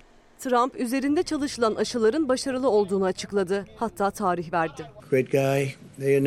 Üzerinde çalışılan 3 aşının sonuçlarını bir ay içinde alacağımızı duyurdular. Yıl sonunda hatta Kasım'ın birinden önce bu aşılardan birini piyasaya çıkarmaya hazırlanıyoruz. Ancak Trump'ın verdiği tarih başkanlık seçimlerine denk gelince muhalefet Trump'ı hedef aldı. Trump virüs aşısını seçimler için kullanmakla suçlandı. Demokrat Partili Joe Biden'ın başkan yardımcısı adayı Kamala Harris aşı konusunda Trump'a güvenmem dedi. Bu konuda Trump'a güvenmem. Hakkında konuştuğu her neyse onun etkililiği ve güvenilirliği konusunda inandırıcı bir bilgi kaynağı olması gerekli. Onun sözünü dikkate almam. Amerika'daki seçimler önemli ve Türkiye'nin geleceğini de etkileyecek efendim. Yaz aylarında görüştüğüm isimlerden biri de Trump'ı da yakın tanıyan Mehmet Ali Yalçın Dağ'dı. Bir ortamda bir araya gelmiştim. Sonra birebir dedim ki ne diyorsunuz? Çünkü kendisi aynı zamanda Türk-Amerikan İş Adamları Konseyi Başkanı duygularını, düşüncelerini, analizlerini benimle paylaştı. Önümüzdeki süreçte de belki onun görüşlerine de başvuracağım. Çünkü Amerika'daki seçimler Türkiye'deki siyaseti etkileyecek gibi gözüküyor. Trump kazanırsa ne olur, Biden kazanırsa ne olur? Bakın az evvel sizlere polislerimizden gelen mesajları okumuştum. 3600 ek gösterge. Sonra EYT'lilerden gelen mesajları okumuştum. Günaydın İsmail Bey. Bugün EYT mağduriyetimizin 21. yılı. EYT mağduriyeti hak edilmiş bir haktır ve bu hak edilmiş mağduriyet bir an evvel giderilmelidir. Ciddiye alalım. Bolu'dan selamlar diyor efendim. Ve işte böylesine hak arayanların yanında olmayı da sürdüreceğiz efendim. Dünyadaki manşetlere şimdilik ara veriyor, bir parantez açıyor ve sizleri ülkemize tura çıkarıyorum. Bu da bizim İsmail Küçükkaya Çalar Saat'te 8 yıldır yaptığımız ve en çok sevdiğimiz bölümlerden biri yerel gazeteler. Yani sizin yaşadığınız il veya doğup büyüdüğünüz ilin manşeti. İşte gelsin. Gaziantep Doğuş. Dün bir şehidimiz var demiştim. Gaziantep'e ve yurdumuza başsağlığı dilemiştim. Serdar Aslan şehadete erişti. Evli ve bir çocuk babası şehidin cenazesinde gözyaşları sel oldu diyor. Gaziantep'ten Aydın'a geçiyorum. Hedefte unutmadık manşeti var görev yaptığı Aydın'da gerçekleştirdiği çalışmalarla vatandaşların takdirini alan ve 17 yıl önce elin bir kazada hayatını kaybeden efsane vali Recep Yazıcıoğlu Aydınlar tarafından unutulmuyor. Bakın nerede böyle valiler şimdi değil mi? Cumhuriyet valileri, Cumhuriyet kaymakamları, nerede böyle devlet adamları? Şahsen de tanımıştım. Allah gani gani rahmet eylesin. Hatta evladıyla, oğluyla da tanıştım. Sohbetlerim oldu. Keşke böyle valilerimiz olsa. Manşetin hemen altına iniyoruz efendim. Yunus kardeşim var bugün bana yardımcı oluyor kamerada. Mümin de var. Heh, şimdi şu inciri okumak istiyorum da. Tahmini incir rekoltesi 85.585 ton.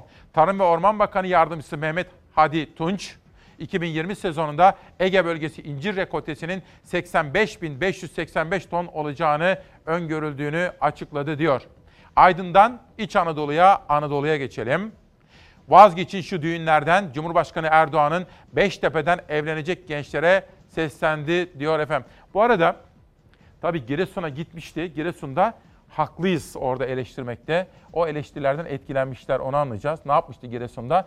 Vatandaş sokağa çıkmıştı ve sosyal mesafeyi umursamamıştı.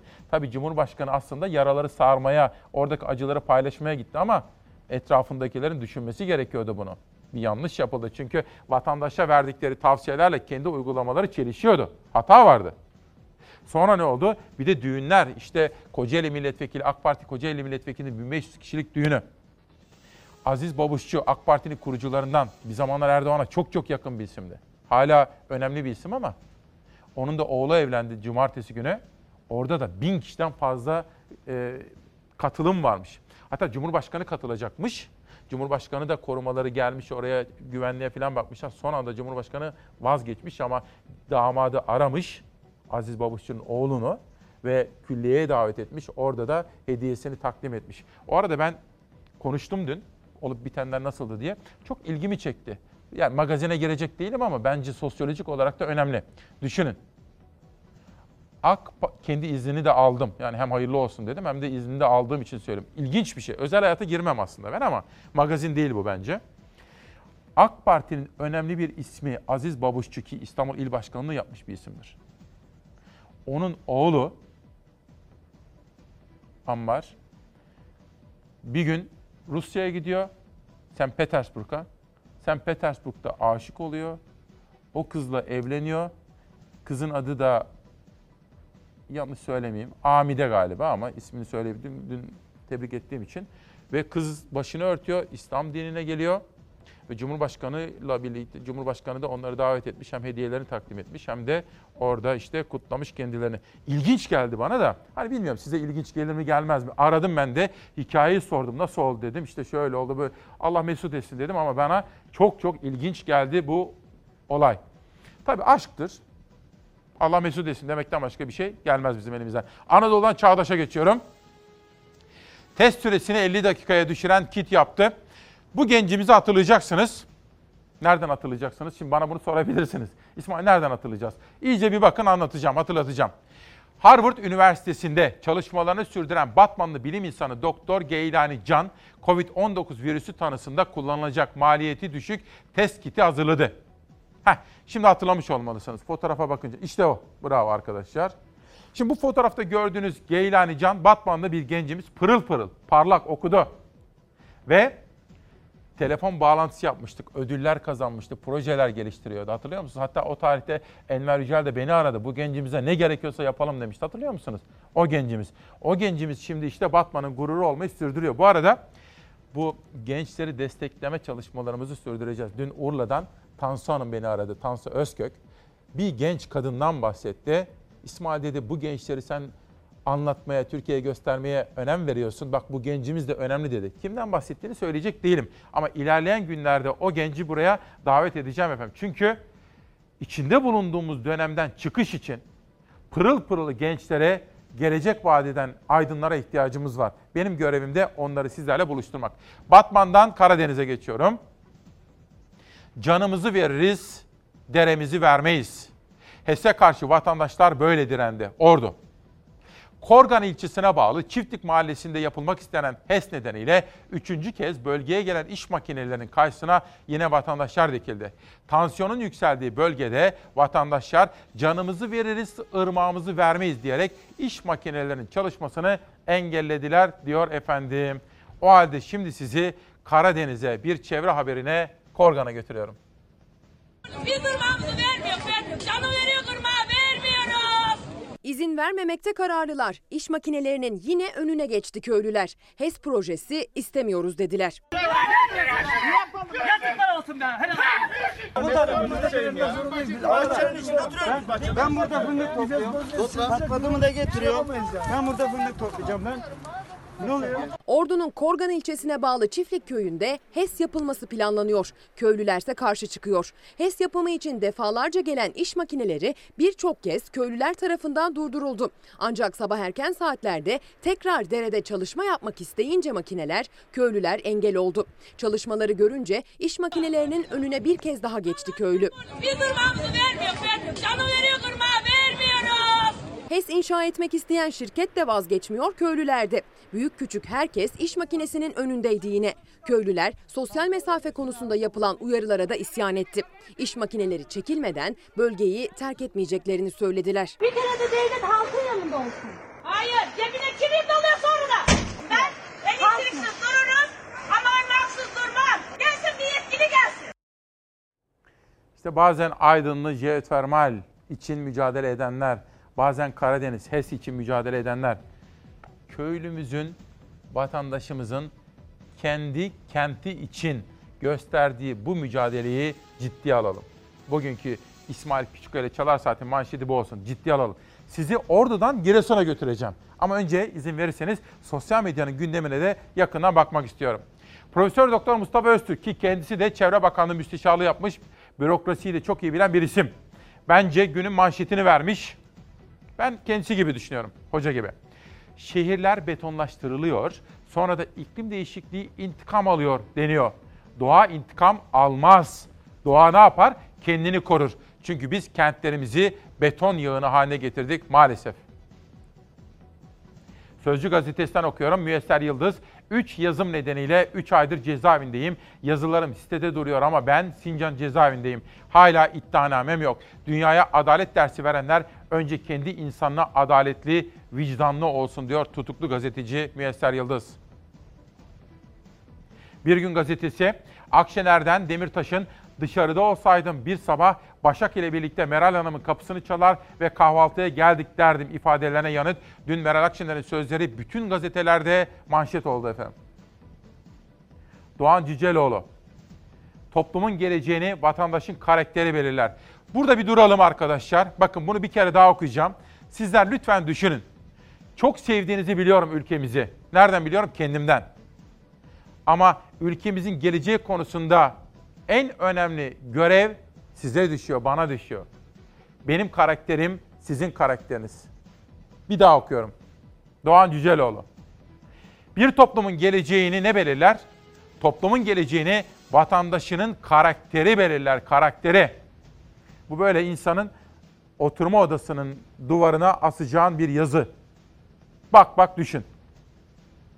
Heybeliada'daki Türkiye'nin ilk pandemi hastanesinin Diyanet'e devredilmesine karşı imza kampanyası başlatıldı. Fox Haber'den ilk pandemi hastanesi Diyanet'e teslim. Meral Akşener'in sözleri manşet. AK Parti yöneticileri her konuda geri adım atar, Atatürk ile mücadelede geri adım atmaz diyor Akşener. Bir eğitim manşeti geliyor NTV'den gördüm. İspanya'da çocuklarını okula göndermeyen velilere dava açılacak diyor. Yani sadece Türkiye'de değil, dünyada da bu konu tartışılmayı sürdürüyor. Profesör Doktor Şenol'dan okullarda yüz yüze eğitim için yeni vaka sayısı 500'ün altına inmeli tavsiyesi. Bediran Üstün hocamız öyle diyordu. Mevcut koşullarda vaka sayısı bu şekilde cereyan ederken, seyrederken okulları açarsak pandemi patlayacaktır diyordur Profesör Doktor Bediran Üstün. Barış Pehlivan istiyorlar ki unutalım. Diyorlar ki hesabını vermedikleri dünü yaşanmamış kabul edelim. Arzuları o ki bir daha ortaya çıkmayacak gibi arşivleri kaybedelim. Barış Pehlivan 185 gündür hapiste duruşma 9 Eylül'de Çağlayan'da diyor efendim. Oda TV'de gördüğüm bu paylaşımda. Bir de bir habere gideceğim şimdi. Haberin içinde İçişleri Bakanı Süleyman Soylu da var. Haberi izleyin, dönüşte konuşalım. Sel ve heyelanla harabeye dönen Giresun'da yaralar sarılmaya çalışılıyor. Bakanlar Süleyman Soylu ve Adil Kara İsmailoğlu Giresun'daydı. Çalışmaları yerinde takip ettiler. Bir taraftan hayatın e, normal akışının devam edebilmesini teminen ama diğer taraftan bir daha böyle bir riskle karşı karşıya kalınmamasını teminen yapılan tüm çalışmalar aynı şekilde devam ediyor. Tabii burada en üzücü şey e, bu afet nedeniyle oluşan kayıplarımız. İnşallah kayıplarımızın çoğuna ulaştık. 500 kişi yaklaşık bu kayıpların bulunması için çok büyük bir özveriyle çalışıyorlar. 22 Ağustos tarihinde yaşanan sel felaketinden geriye harabeye dönmüş yerleşim yerleri ve can kayıpları kaldı Giresun'da. 5'i asker, 11 kişinin hayatını kaybettiği sel sonrası kayıp 4 kişiyi arama çalışmaları devam ediyor. İçişleri Bakanı Soylu ve Ulaştırma ve Altyapı Bakanı Kara İsmailoğlu Giresun'da çalışmaları yerinde inceledi. Sabah yerel yönetici ve yetkililerle toplantı yaptıktan sonra bakanlar sahadaydı. Sabah bir toplantı yaptık. Valimiz, kaymakamlarımız, e, belediye başkanlarımız ve yap, yaptığımız toplantıda geldiğimiz durumu bir değerlendirdik. Yaşam başladı Dereli'de ve Giresun genelinde ama tabii afetin etkilerini silmek için biraz daha zamana ihtiyacımız var. Yeni yerleşime yönelik yıkımlar da devam ediyor. Devlet Su İşleri özellikle dere yataklarında ciddi tedbirler alıyor. Bakanlar Giresun ziyareti sırasında torpil patlaması sonucu yaralanan iki çocuk ve aileleriyle karşılaştı.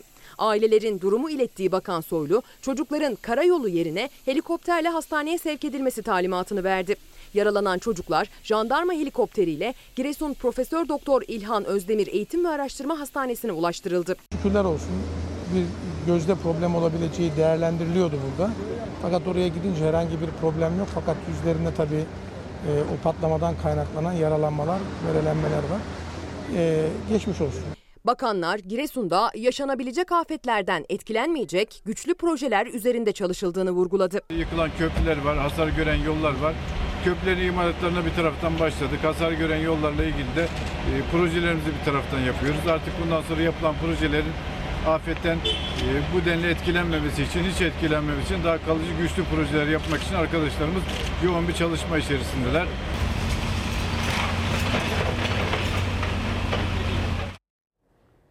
Neden efendim? Neden? İşte biraz sonra Karadeniz'e de götüreceğim. Yani yine Karadeniz'deyim, Trabzon'a. Ordu, Giresun, Trabzon. Neden? Bir, altyapıyı ihmal ediyoruz. İki, dere yataklarına yapılaşma, binalar yapıyoruz. 3. Betonlaştık. Beton. 4. HES'leri doğru mu yapıyoruz, yanlış mı? Yerinde mi, zamanında mı, kararında mı? HES'ler işte Giresun'da ne olmuştu? HES'ler su yataklarının yönünü değiştirdiler ve patlamalar meydana gelmişti. Yani Mustafa Öztürk hocanın söylediği gibi doğa intikam falan almaz. İnsanoğlu oburluk yapar, açgözlülük yapar ve bunun bedelini öder. Bireysel olarak da böyledir. Kim ki aç gözlüdür, oburdur, bunun bedelini öder. Doğanın intikam aldığı falan yok. Doğa kendi dengesini bulmuş binlerce yıldır. Sen dere yatağına bina yaparsan böyle olur. Sen su yataklarını değiştirirsen kendi çıkarların için böyle olur maalesef. Sonra kader falan değil. Hayır bu kader değil. Kader nedir efendim? Sen her türlü tedbirini alırsın. Allah'ın verdiği aklı kullanırsın. insan ürünü, teknolojiyi kullanırsın. Ondan sonra başına bir şey gelirse bu tevekküldür efendim tamam.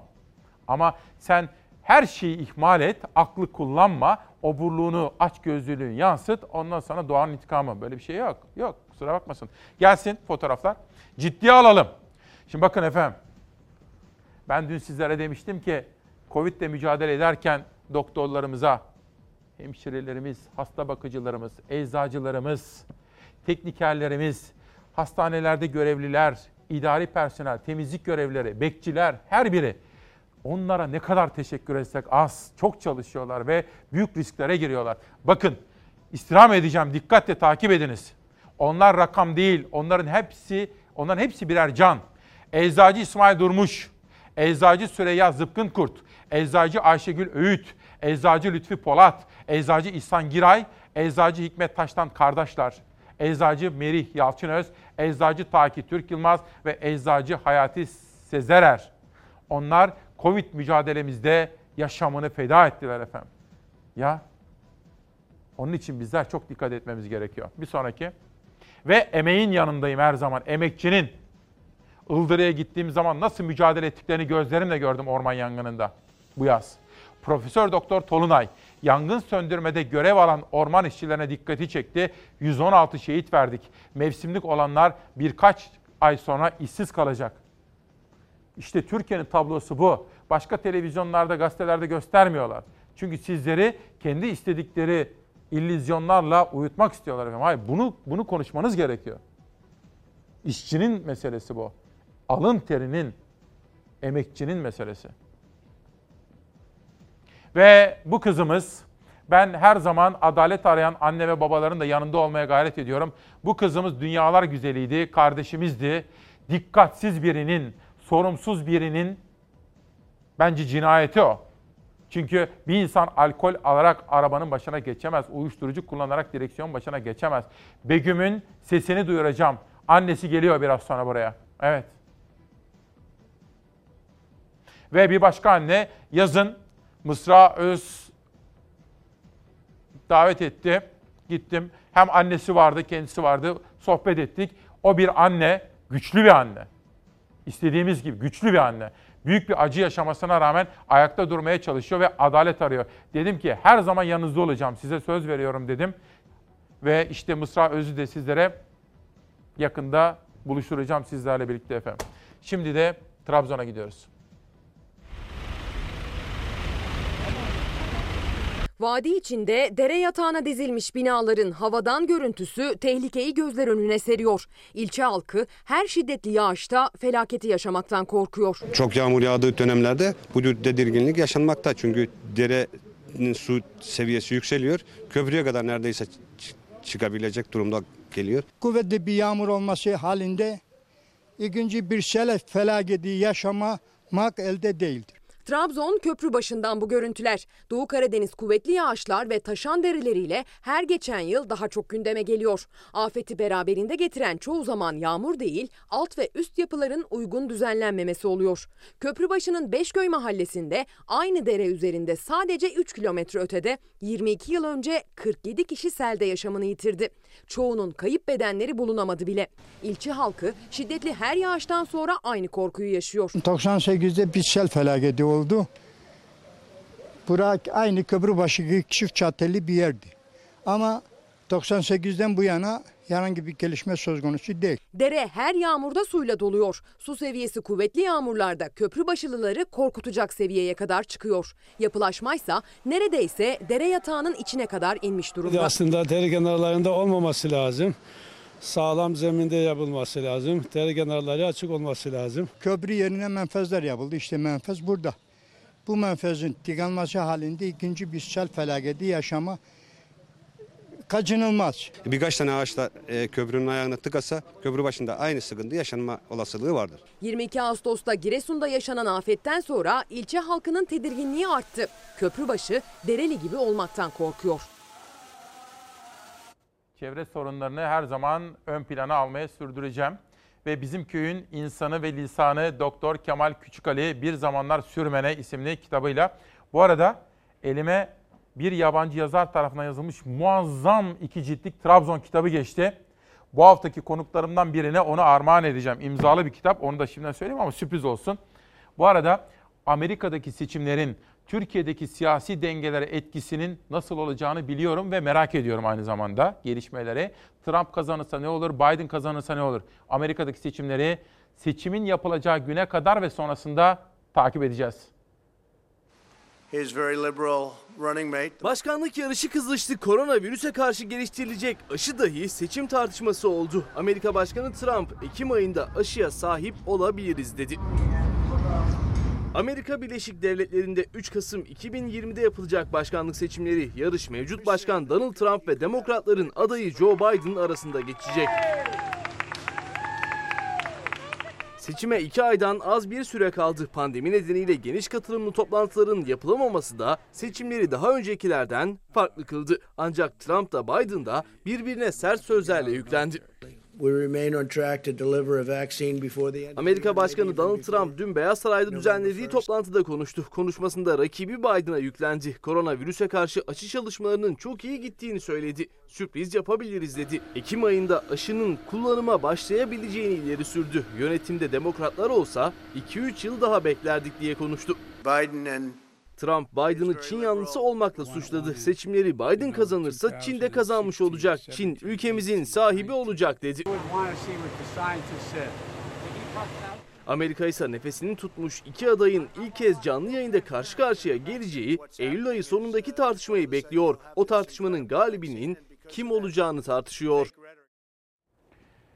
Gençlerimize umut vermemiz gerekiyor. Çok sevdiğimiz bu ülkemizde yaşamaları için. Bu konuda kaygılı bir takım raporlar var Konda'nın başta olmak üzere. Haber hazırladık ama onu yarına sunacağım. Reklamlardan sonra sizleri bir anneyle buluşturacağım. Çok önemli, kaçırmanızı istemiyorum. Adalet mücadelesi veriyor. Bunun dışında bir de o anneden hemen önce ekonomiye dair bir haberi de sizlere anlatmak istiyorum. Ekonomiyi ıskalamayacağız. Ülkemin bir numaralı sorunu işsizlik ve geçim. Bu arada kitaplar Hakan Yücel de yeni yazdığı kitabı imzalamış, bana yollamış. Kitabın adı Zifiriyet Fabrikası terasa çıkacağım. Bir sade kahve daha içip huzurunuza geleceğim. 8 Eylül 2020 günlerden salı İsmail Küçükkaya ile Demokrasi Meydanı'ndasınız efendim. Sabah 8'de başladık. Yaz dönemi gibi devam ediyor. Olan hızıyla koronavirüse ilişkin haberler önemli manşetlerdi. Dünyadaki gelişmelere de baktık. Ekonomiye de çok yakından bakmamız gerekiyor. Çocuklarımız neden umudunu kaybetti? O yarına ilişkin bir dosya haber ve adalet arayan güçlü bir anne biraz sonra İsmail Küçükkaya Demokrasi Meydan'a gelecek. Şöyle 4 ya da 5 dakika sonra yönetmenim Savaş Yıldız beni uyaracak ve anneyi huzurlarınıza getireceğim. O arada dün Meral Akşener'in burada yaptığı açıklamalar gündem oldu. Ekonomiye dair sözlerini de bir manşet olarak sizlere aktaracağım. Önce bir kitap, o arada bir manşet gelsin. Ali Kiper Veda isimli kitabıyla Çalar Saat'te insan olabilmek, içini doldurabilmek, sevmek, sevilebilmek diyor. Mersin'imizden yazmış olduğu bir kitabı imzalayarak bana göndermiş. Kendisine teşekkür ediyorum Ali Kiper'e. Gazete manşeti ciddiye alalım diyoruz. Ekonomideki gelişmeleri, rakamları, işsizliği, esnafın derdini ciddiye alalım. İktidar Partisi gerçeklikten kopmuş. İyi Parti lideri Akşener halkın ve esnafın yokluk ve yoksullukla boğuştuğuna dikkat çekerek iktidar milletin sesini duymuyor dedi. Bakın bu sözler bugün hemen hemen bütün gazetelerde var. Meral Akşener'in dünkü sözleri Yeni Çağ'da gördük. Bu arada Burhan Ayeri de yazmış oradaki düşüncelerini Yeni Çağ'da. Sözcü'de ise Akşener idam konusu gündemi saptırmak için dedi. Fox TV'de İsmail Küçükkaya'nın programına katılan İyi Parti lideri Akşener çarpıcı açıklamalar yaptı dedi. Hangi yapay gündem maddesiyle sizleri oyalamak isterlerse istesinler halkın gerçek gündemi burada yerini ve karşılığını bulacak her zaman.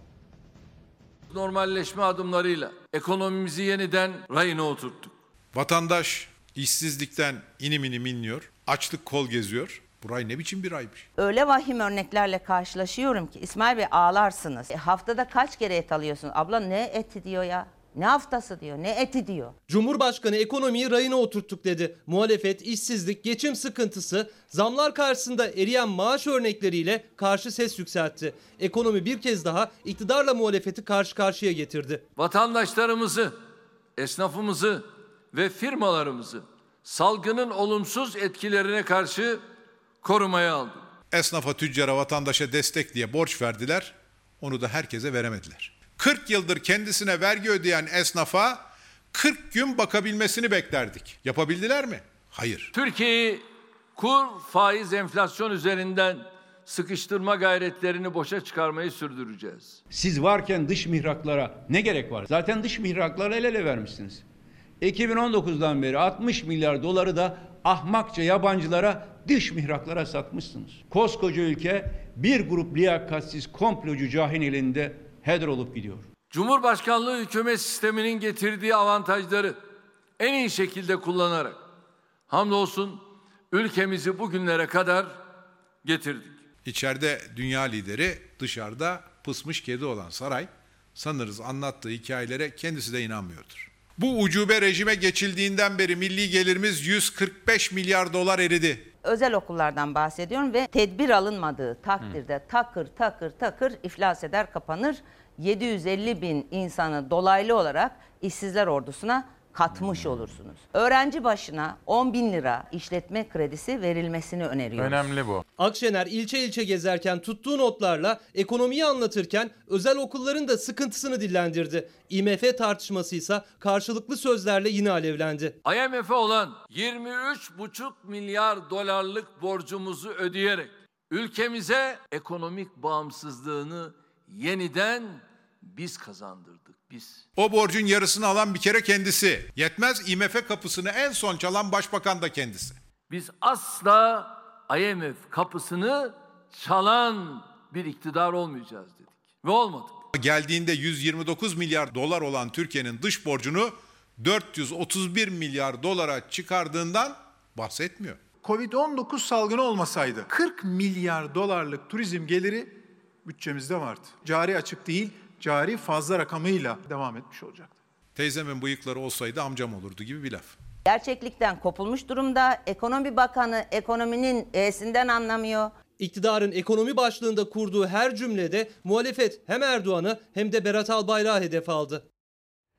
Ülkemizin bir numaralı sorununun ekonomi olduğunu, işsizlik olduğunu, yoksulluk olduğunu, gelir dağılımı adaletsizliği, bozukluğu olduğunu biliyorum efendim. Halkın bu konuda neler düşündüğünü, hissettiğini, halkımızın neler yaşadığını biliyorum. Dolayısıyla içinde bulunduğum 8. yılımızda Fox'ta bu konu en önemli gündem maddelerinden birisi olacak. Ve anneler, adalet arayan anneler, çocuklarını yaşatmak isteyen, yaşatamadığımız çocuklarımızı da onları adalet arayarak anmak isteyen anneler. Melek anne, Melek Kartal hoş geldiniz. Hoş bulduk İsmail Nasılsınız? Bey. İyi olmaya çalışıyorum. Teşekkür ediyorum. Sağ olun. Bursa'dan geldiniz. Evet, Sabah Bursa'dan. 6.30-7'de mi çıktınız? Altı buçuğa doğruydu evden çıktık. Evet.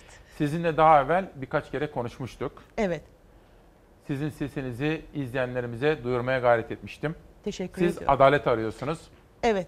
Ben e, izninizle şunu söylemek istiyorum öncelikle. Ben kendimi şanslı hissediyorum. Yani böyle bir annenin bunu söylemesi belki çok tuhaf gelebilir ama ben size ulaşabildim. Ben insanlara ulaşabildim. Sizin annelere olan duyarlılığınızdan ötürü size bir şekilde ulaşabildim ama ulaşamayan o kadar çok insan var ki, o kadar çok anne var ki, o kadar çok aile var ki.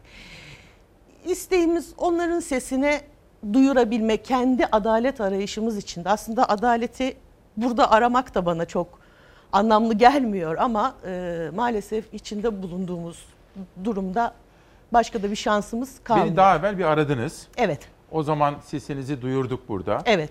Şimdi önceki gün yeniden aradınız. Evet. Bugün dava var çünkü. Evet, karar davamız. Karar davası var. Benden ne bekliyorsunuz? Önce onu söyleyeyim. Ee, Beni niye aradınız? Sizi niye aradım? Sesimizi duyurmanız için aradım. Çünkü e, sizin bu platformda olan, bu ekranda olan e, vicdanınız, insanlığınız bir şey söylemiştiniz yayında. e, başka bir yayında insan insanın acısını alırmış diye siz hakikaten benim acımı Ha, aldınız. şairimiz Şükrü Erbaş'ın. İnsanın acısını insan alır. Hakikaten o Şunu- beni çok etkilemişti. O yüzden size çok ulaşmak İnsanın istedim. acısını insan alır. Evet. Şükrü Erbaş'tan. Şunu anlamaya çalışıyorum. Burada sesinizi duyurunca ne olacak? Onu söyleyin de. şöyle olmasını diliyorum, ümit ediyorum. Emsal bir karar. Bugün karar bir, bir yılı aşkın bir süredir bu mücadelenin içindeyiz. Araya bu pandemi dönemi de girdi. Davalar ertelendi, görülmedi. Bugün karar davasının o, o- olacağını söyledi hakim bey. Ee, ben e, hukuk bilmiyorum. Ee, savcı mütalasını verirken en yüksek cezayı talep ettiğini bi- biliyorum ve daha da arttırılmasını istedi. İstiyorum ki çok emsal, çok örnek bir karar çıksın ki evladını kaybeden son anne ben olayım. Başka anne Bu olmasın. işte. Ben de sizi bunun için burada ağırladım. Biz bugün bir gazete yaptık, dijital gazete. Ben bunu sosyal medya hesaplarımdan da Fox'ta paylaşacak. Begüm için adalet. Dünyalar güzeli bir kızımız. Üniversite öğrencisi Begüm Kartal İstanbul'da makas atarak ilerleyen otomobil sürücülerinin neden olduğu kazada hayatını kaybetti. Davada bugün karar günü aile 19 yaşında kaybettiği kızlar için adalet istiyor. Olayı biraz anlatır mısınız efendim? Yani çünkü kamuoyu Tabii. bilsin, öğrensin. Ee, 19 Temmuz'da aldığımız bir haberle e, daha doğrusu şöyle anlatmak isteyeyim. Begüm beni hep arardı. Buraya gidiyorum, şuradayım, bu saatte döneceğim, arkadaşlarımlayım. En son e, Nerede arkada- okuyordu? İstanbul Üniversitesi İşletme Fakültesi. İşletme Fakültesi. Kaçıncı sınıf? Biri bitirmişti, Biri ikiye bitirmişti. geçecekti. Ha, İstanbul'daydı. Evet, yurttaydı ilk sene. Daha sonra e, bir eve geçti, bir ya da Aha. iki ay ancak kalabildi zaten. O seçim dönemleriydi. Ee, arkadaşlarıyla en son çalışıyorlardı. Begüm çok e, sosyal ve çok girişimci bir çocuktu. Arkadaşlarıyla bir sosyal sorumluluk projesi üzerinde çalışıyorlardı. Saat 10 gibi o çalıştıkları mekanın kapandığını biliyorum. Ondan sonra Begüm'ü aramaya çalıştım. En son çalışıyoruz anne. Eve gidince seni arayacağım dedi. Ee, daha sonra on buçuk olup aramayınca ben tabii ki telefonla sü- sürekli mesaj attım. Aradım ama ulaşamadım. Daha sonra bir polis memurunun bizi aramasıyla ne olduğunu da anlayamadan biz eşimle beraber İstanbul'a doğru yola çıktık. Ne olduğunu da bilmediğimiz için hatta eşim biraz sürat yaparken ben de dedim ki yavaş gidelim. Hani sakin olalım. Ne olduğunu bilmiyoruz. Bilmiyoruz. Ee, ama içimde çöreklenen bir acıyı da anlatamam size o anda. Yani bir şey olduğunu hissediyorum ama ne olduğunu bilemiyorum. Daha sonra hastaneye vardığımızda Begüm'ün e, bilincinin kapalı olduğunu sö- söylediler ve bir trafik kaza. Ben dedim ki inşallah kazadır. Yani o olabilir. Yani eee, bir araç çarpmıştır, lastik patlamıştır, sürücü kalp krizi geçirmiştir, kazadır. Bunu kabullenmek biraz daha kolay İsmail Bey. Ama daha sonra ayrıntılar netleştiği zaman bir buçuk eee, günlük yoğun bakım sürecinde eee, biz Begüm'ü hayatta tutamadık. Yani Komada mıydı? olmadı. Evet, Evet. komada. Yani beynindeki ödem açılmadı. Açılmayınca hiçbir şekilde de müdahale edemedi ve organ yetmezliği yani o şekilde hayat bizden vedalaşmamız istendi. Eşimle beraber vedalaşmamız istendi. O zaman ben bir nefesimi bir tuttum. Hala da bırakmıyorum ta ki kızıma kavuşana kadar. Ama bu dönemde çok ilginç olan şey eşimle birlikte aynı anda verdiğimiz bir karardı. Biz kızımızın organlarını bağışladık. Ve dört canın daha yaşamasına vesile oldu. Kızım vesile oldu. Biz sadece aracı olduk. Müthiş. Ve onun e, yurt arkadaşı da Sonradan bize ulaştığında dedi ki e, Melek teyze Begüm organlarını bağışlamak istiyordu. Nasıl haber aldınız? Hiç haber almadık. Diyorum ya yani biz zaten bedeni toprağa veriyoruz. Ruh bizimle. Begüm şu anda burada. Begüm şu anda Dört İstanbul'da. insana can verdi öyle mi? Evet, evet. Evet. Ondan sonrasında eee, en büyük bizi teselli eden, bir nebze de olsa teselli eden bu oldu. Daha sonra ya tamamen kendi imkanlarımızla aile arasında dedik bir kampanya hani farkındalık kampanyası başlatalım çünkü bu bir kaza değil. Çok örneklerini daha sonra tabii insan başına gelince anlıyor her şeyi. Çok örneğini e, duyduk. Çok az cezalar, yatmadan çıkanlar, benzer davalarda. Ama e, biz dedik ki öyle bir şey yapalım ki bunu herkese duyuralım. Mümkün olduğu kadar çoğaltalım. Daha fazla evlat, daha fazla can da gitmesin. İn- İnsanın en temel yaşama hakkıdır. Yani benim de kızımın elinden bu alındı. Onun idealleri vardı. Bu ülkesine daha vereceği çok şey vardı. Ama olmadı. Evet iki cihan adaletine inanıyorum dediğinizi anlıyorum ama yani bu, bu ülkede de bu dünyada da adalet tecelli etsin istiyorum. Evet diğer tarafta hesaplaşacağız. Ama yani Peki Bu sonra adalet istiyorum. mücadelesi başladı. Eşinizle Evet. birlikte dediniz Evet. ki hem yüce bir karar verdiniz hem onun istediği oldu. Evet. Dört insana can ver. Bu çok, Evet. çok özel bir şey. Çok, Evet. Ne kadar sizi kutlasak azdır. Hem de adalet mücadelesi verdiniz. Evet. Beni ilk aradığınızda da önceki gün aradığınızda da söylediniz. Evet. Başka evlatlar ölmesin diye. ölmesin, ölmesin. Ben de size bir anneden örnek verdim. Sıdar çocuğumuzu Evet. da öyle. Evet. Ee, küçük yaşta bir çocuk ehliyetsiz araba kullanırken ama ailenin suçu vardı orada. Zengin bir ailenin maalesef e, bir çocuğu o anne de benim sözlerim yani onun sözlerini hiç unutmam ben. Evet. E, adalet arıyordu. Onu biraz anlatın. Sonra adalet arayışı dediniz ki bir taraftan e, organları bağışladınız, Bağışladık, bir taraftan ha, adalet evet. mücadelesi başladı. Yani bilmiyorum dediğim gibi söylenenler bilinçli taksirleden e, yargılanacağı söylendi. Dediğiniz gibi 3 yıl ya da 22 yıl arasında bir ceza öngörüldüğü söyleniyor. Ben tabii bunları hiç bilmiyorum. Söyle. Ama e, niye bu yola çıktık? Gençlerimiz için. Evlatlarımız için, canlarımız için. Yani olmasın, başka evlatlar olmasın, evladını kaybeden son anne ben olayım dedim ama da- bizim e, olayımızdan sonra durmadı, devam ediyor. Şimdi karar aşamasına geldi. Peki Evet. burada hani kaza değil diyorsunuz ya. Evet. Neden değil? Çünkü e, bilinçli bir şekilde al- alkol alıp arabaya binen, hızla ilerleyen, hız sınırını aşan çünkü yakalandı yani 4 saat sonraki alkol oranı 1.42 promil. Yani yasal sınırın 3 katı üzerinde. Ki 4 saat geçti. 4 saat sonra hız çok şey yüksek. Ee, Bunun raporu var değil mi? Tabii ki bilirkişi raporumuz çıktı. E, %100 asli kusurlu olarak bu, bu- bulundu. Daha sonra adli tıpa gönderildi. Oradan da aynı şekilde çıktı. E, maalesef ki tek kayıp Begüm.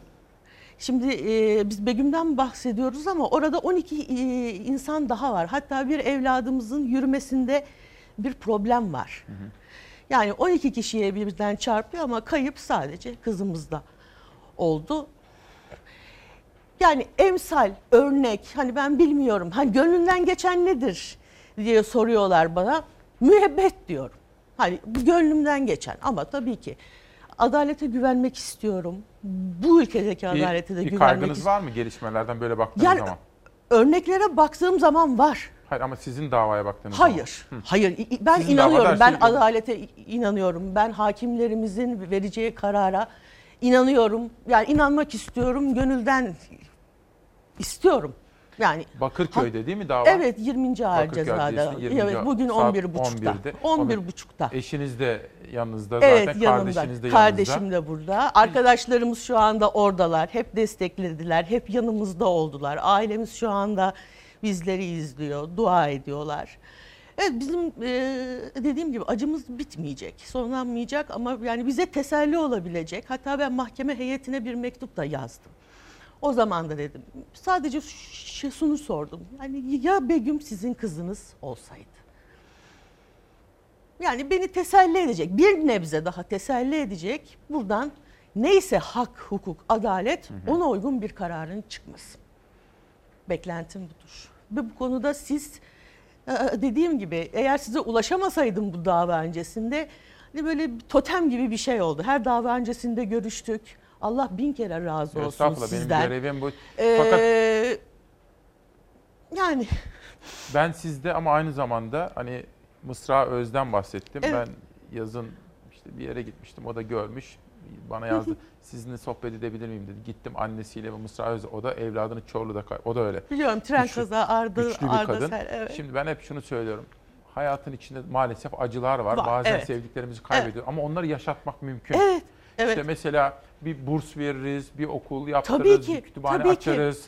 Tabii Yapıp ki. etmelerimizle mesela işte ben hep şuna inanıyorum. Mesela babamı erken kaybettim. Babam beni görüyordur, gururlanıyordur diye düşünüyorum. Çünkü Evet. hayat siz peki nasıl baş ettiniz bu büyük acıyla? Yani bu çok böyle hani şunu yapacağım bunu yapacağım diye ke- kendimi sıkarak yaptığım bir şey değil. Allah'tan hakikaten ben dualara çok inanıyorum. Beni beni sevenlerin, ar- arkadaşlarımın, ailemizin hep yanımızda olduğunu biliyorum, hissediyorum. O dualarla da ayakta dur ayakta durduğuma çalışıyorum ve kızım ya benim burada olmamam gerekirdi. Niye biliyor musunuz? Benim yani kızım burada olmalıydı. Çünkü o bu işlere alışkın. O bunları isteyen bir çocuktu ama ne ne yazık ki dediğim gibi yaşama hakkı elinden alındığı için şimdi onun yerine yani ona ben hala anneyim. Evet evladını kaybettim ama ben ölünce ona kavuşuncaya kadar anneyim ve ona karşı bu görevimi sonuna kadar yapmak istiyorum. O yüzden de güçlü durmak zorundayım. Ben hani eşinizi de tanıdım. Eşiniz, Evet. kardeşiniz. Yani müthiş bir dayanışma ağı kurulmuş. Onu gördüm. Evet yani evet ben kaybettim ama biz kaybettik.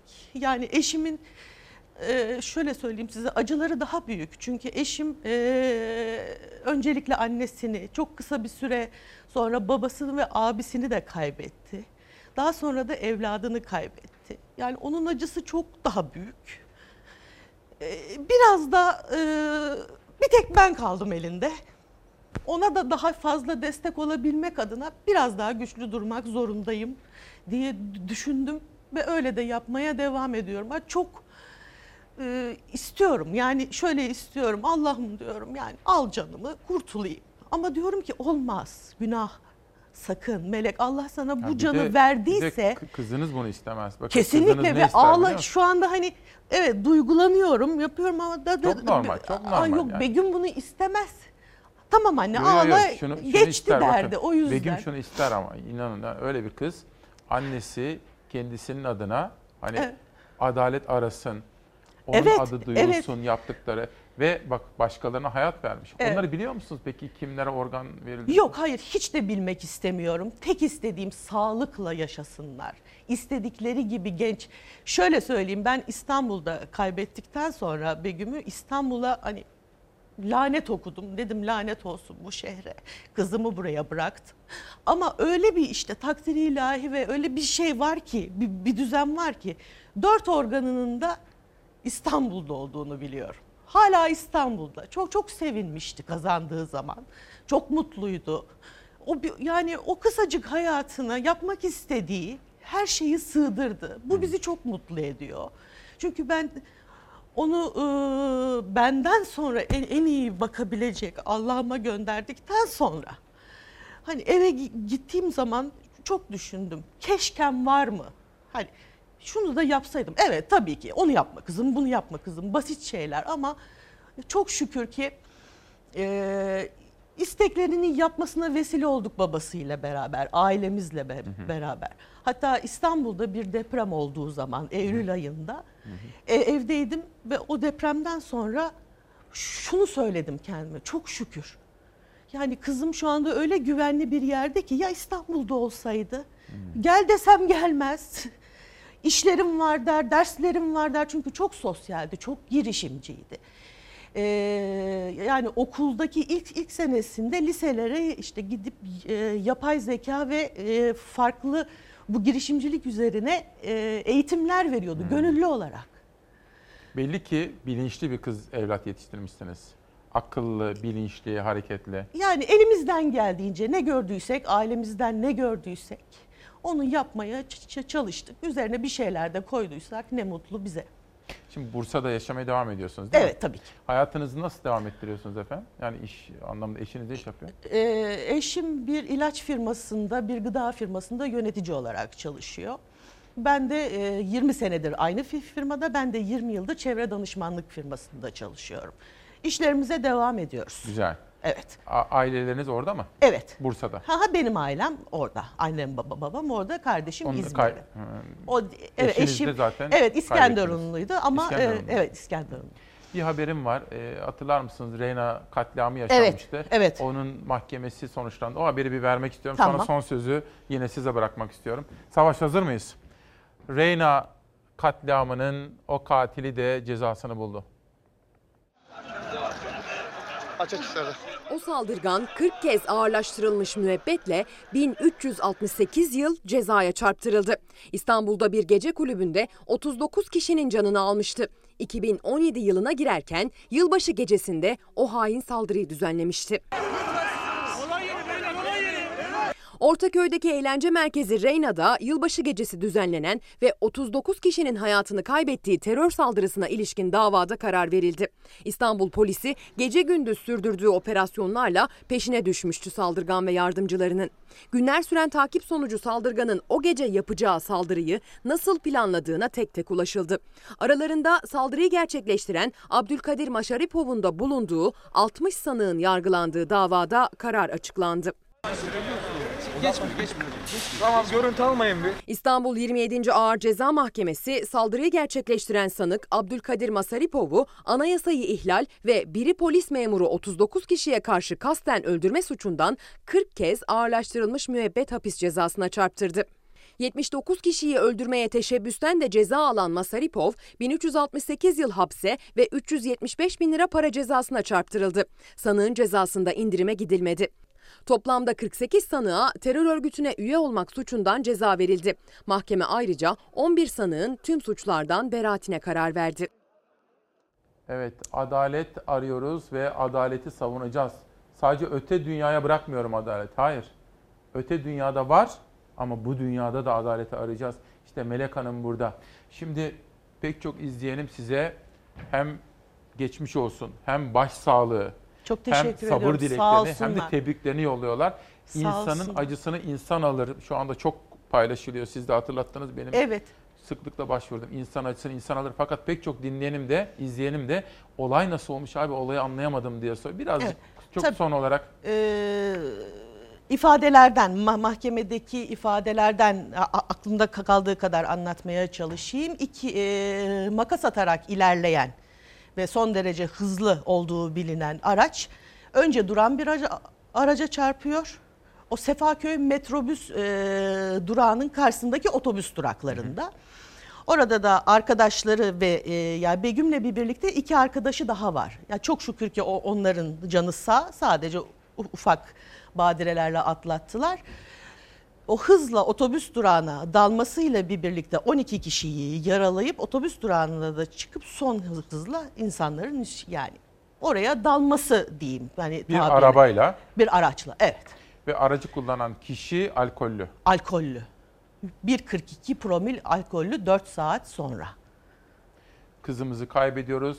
Organlarını bağışlıyoruz. Bağışlıyoruz. 4 kişiye can veriyor. Evet. Ve bugün Bakırköy'de 20. ağır 20. cezada. Ağır cezada saat 11'de mahkemesi var. Evet. Bütün kalbimle her zaman yanınızdayım. Teşekkür ediyorum. Sağ olun, biliyorum. Da, karardan sonra ve bundan sonra Begüm için yapacağınız ne varsa Tabii her zaman bak ben Sağ ol. Biliyorum. programda o ben bunu samimiyetinize inanıyorum, Bunu biliyorum. her hiç- zaman yapacağız. Evet. Size, eşinize, kardeşinize, bütün ailenize sabır diliyorum. Çok teşekkür Ve ediyorum. Gerçekten tebrik ediyorum sizi. İşte biz böyle işte Mısra Öz gibi, sizin gibi Melek Hanım gibi böyle güçlü kadınlar, güçlü anneler, adalet arayan anneler istiyoruz. Evet. B- Bütün evlatlar benim. Bütün e, çocuklar benim. Bütün çocuklar ü- ülkemizin geleceği. Onlara sahip çıkmamız lazım. Onlara istedikleri ortamları sağlamamız lazım. E, elimden geldiğince y- şey yapmaya çalıştığım budur. İyi ki varsınız. Çok teşekkür Çok ederim. teşekkür ediyorum. Her zaman yanınızdayım bunu unutmayın. Çok sağ olun, çok teşekkür ediyorum. Ben de çok teşekkür ederim. sizi yardımcı olacak. Çok teşekkür ediyorum. Teşekkür Sağ ediyorum. Sağ olun. İyi yayınlar diliyorum. Sağ olun. Evet, insanın acısını insan alır, insanın acısını bizim deyişlerimiz alır, ağıtlarımız alır. İnsan acısını kitaplar alabilir. Çalarsat ailesi tarafından yazılan, izleyenlerimizden bana gelen imzalı kitaplar. Sezaver Seçki, ben ne anlatıyorum, bilinçaltım ne anlıyor diyor. Bir bilinçaltı kitabı. Bahtiyar Türker'den gelen yeni bir kitap. O da imzalamış ve bana göndermiş, eksik olmasın. Hukuk istiyoruz, Güven Dinçer'den yargı düzenimiz ve hukuk eğitimi. Bu da önemli konulardan, konu başlıklarından bir tanesi. Zerrin ben, Fulya Yücesoy. Bakın bu kitaplar bizim izleyenlerimiz tarafından yazılmış. Ne diyor? Dünya yüzünde gördüğümüz her şey kadının eseridir. Mustafa Kemal Atatürk bizim için de yazmış, imzalamış ve göndermiş. Teşekkür ediyoruz. Atamız kadınların değerini her zaman bilmiştir. Medeni kanunu değiştirerek kadınlarımıza bir kul olmak değil, eşit olmanın yolunu açmıştır Mustafa Kemal Atatürk. Ne kadar saygıyla, minnet duygularıyla ansak o büyük adamı, o aziz insanı azdır diyorum. Ve bugün tanıtmak istediğim son kitap Şebnem Volkan Tutku içindeki süper güç. Erken saatlerde Fazıl Say'ın yeni çıkan kitabını da tanıtmıştım. Bu da Nutuk. İstanbul Büyükşehir Belediyesi'nin daha evvel bizlere tanıttığı, bahsettiği kitap çıktı. Bu kitapla ilgili de daha sonra sizlere bir başka yayın yapacağım efendim. Yayında, yapımda emeği geçen bütün ekip arkadaşlarıma şahsım ve kanalım adına danışmanım da dahil teşekkür etmek isterim. İnsan acısını türküler alır. Nesinden tutsam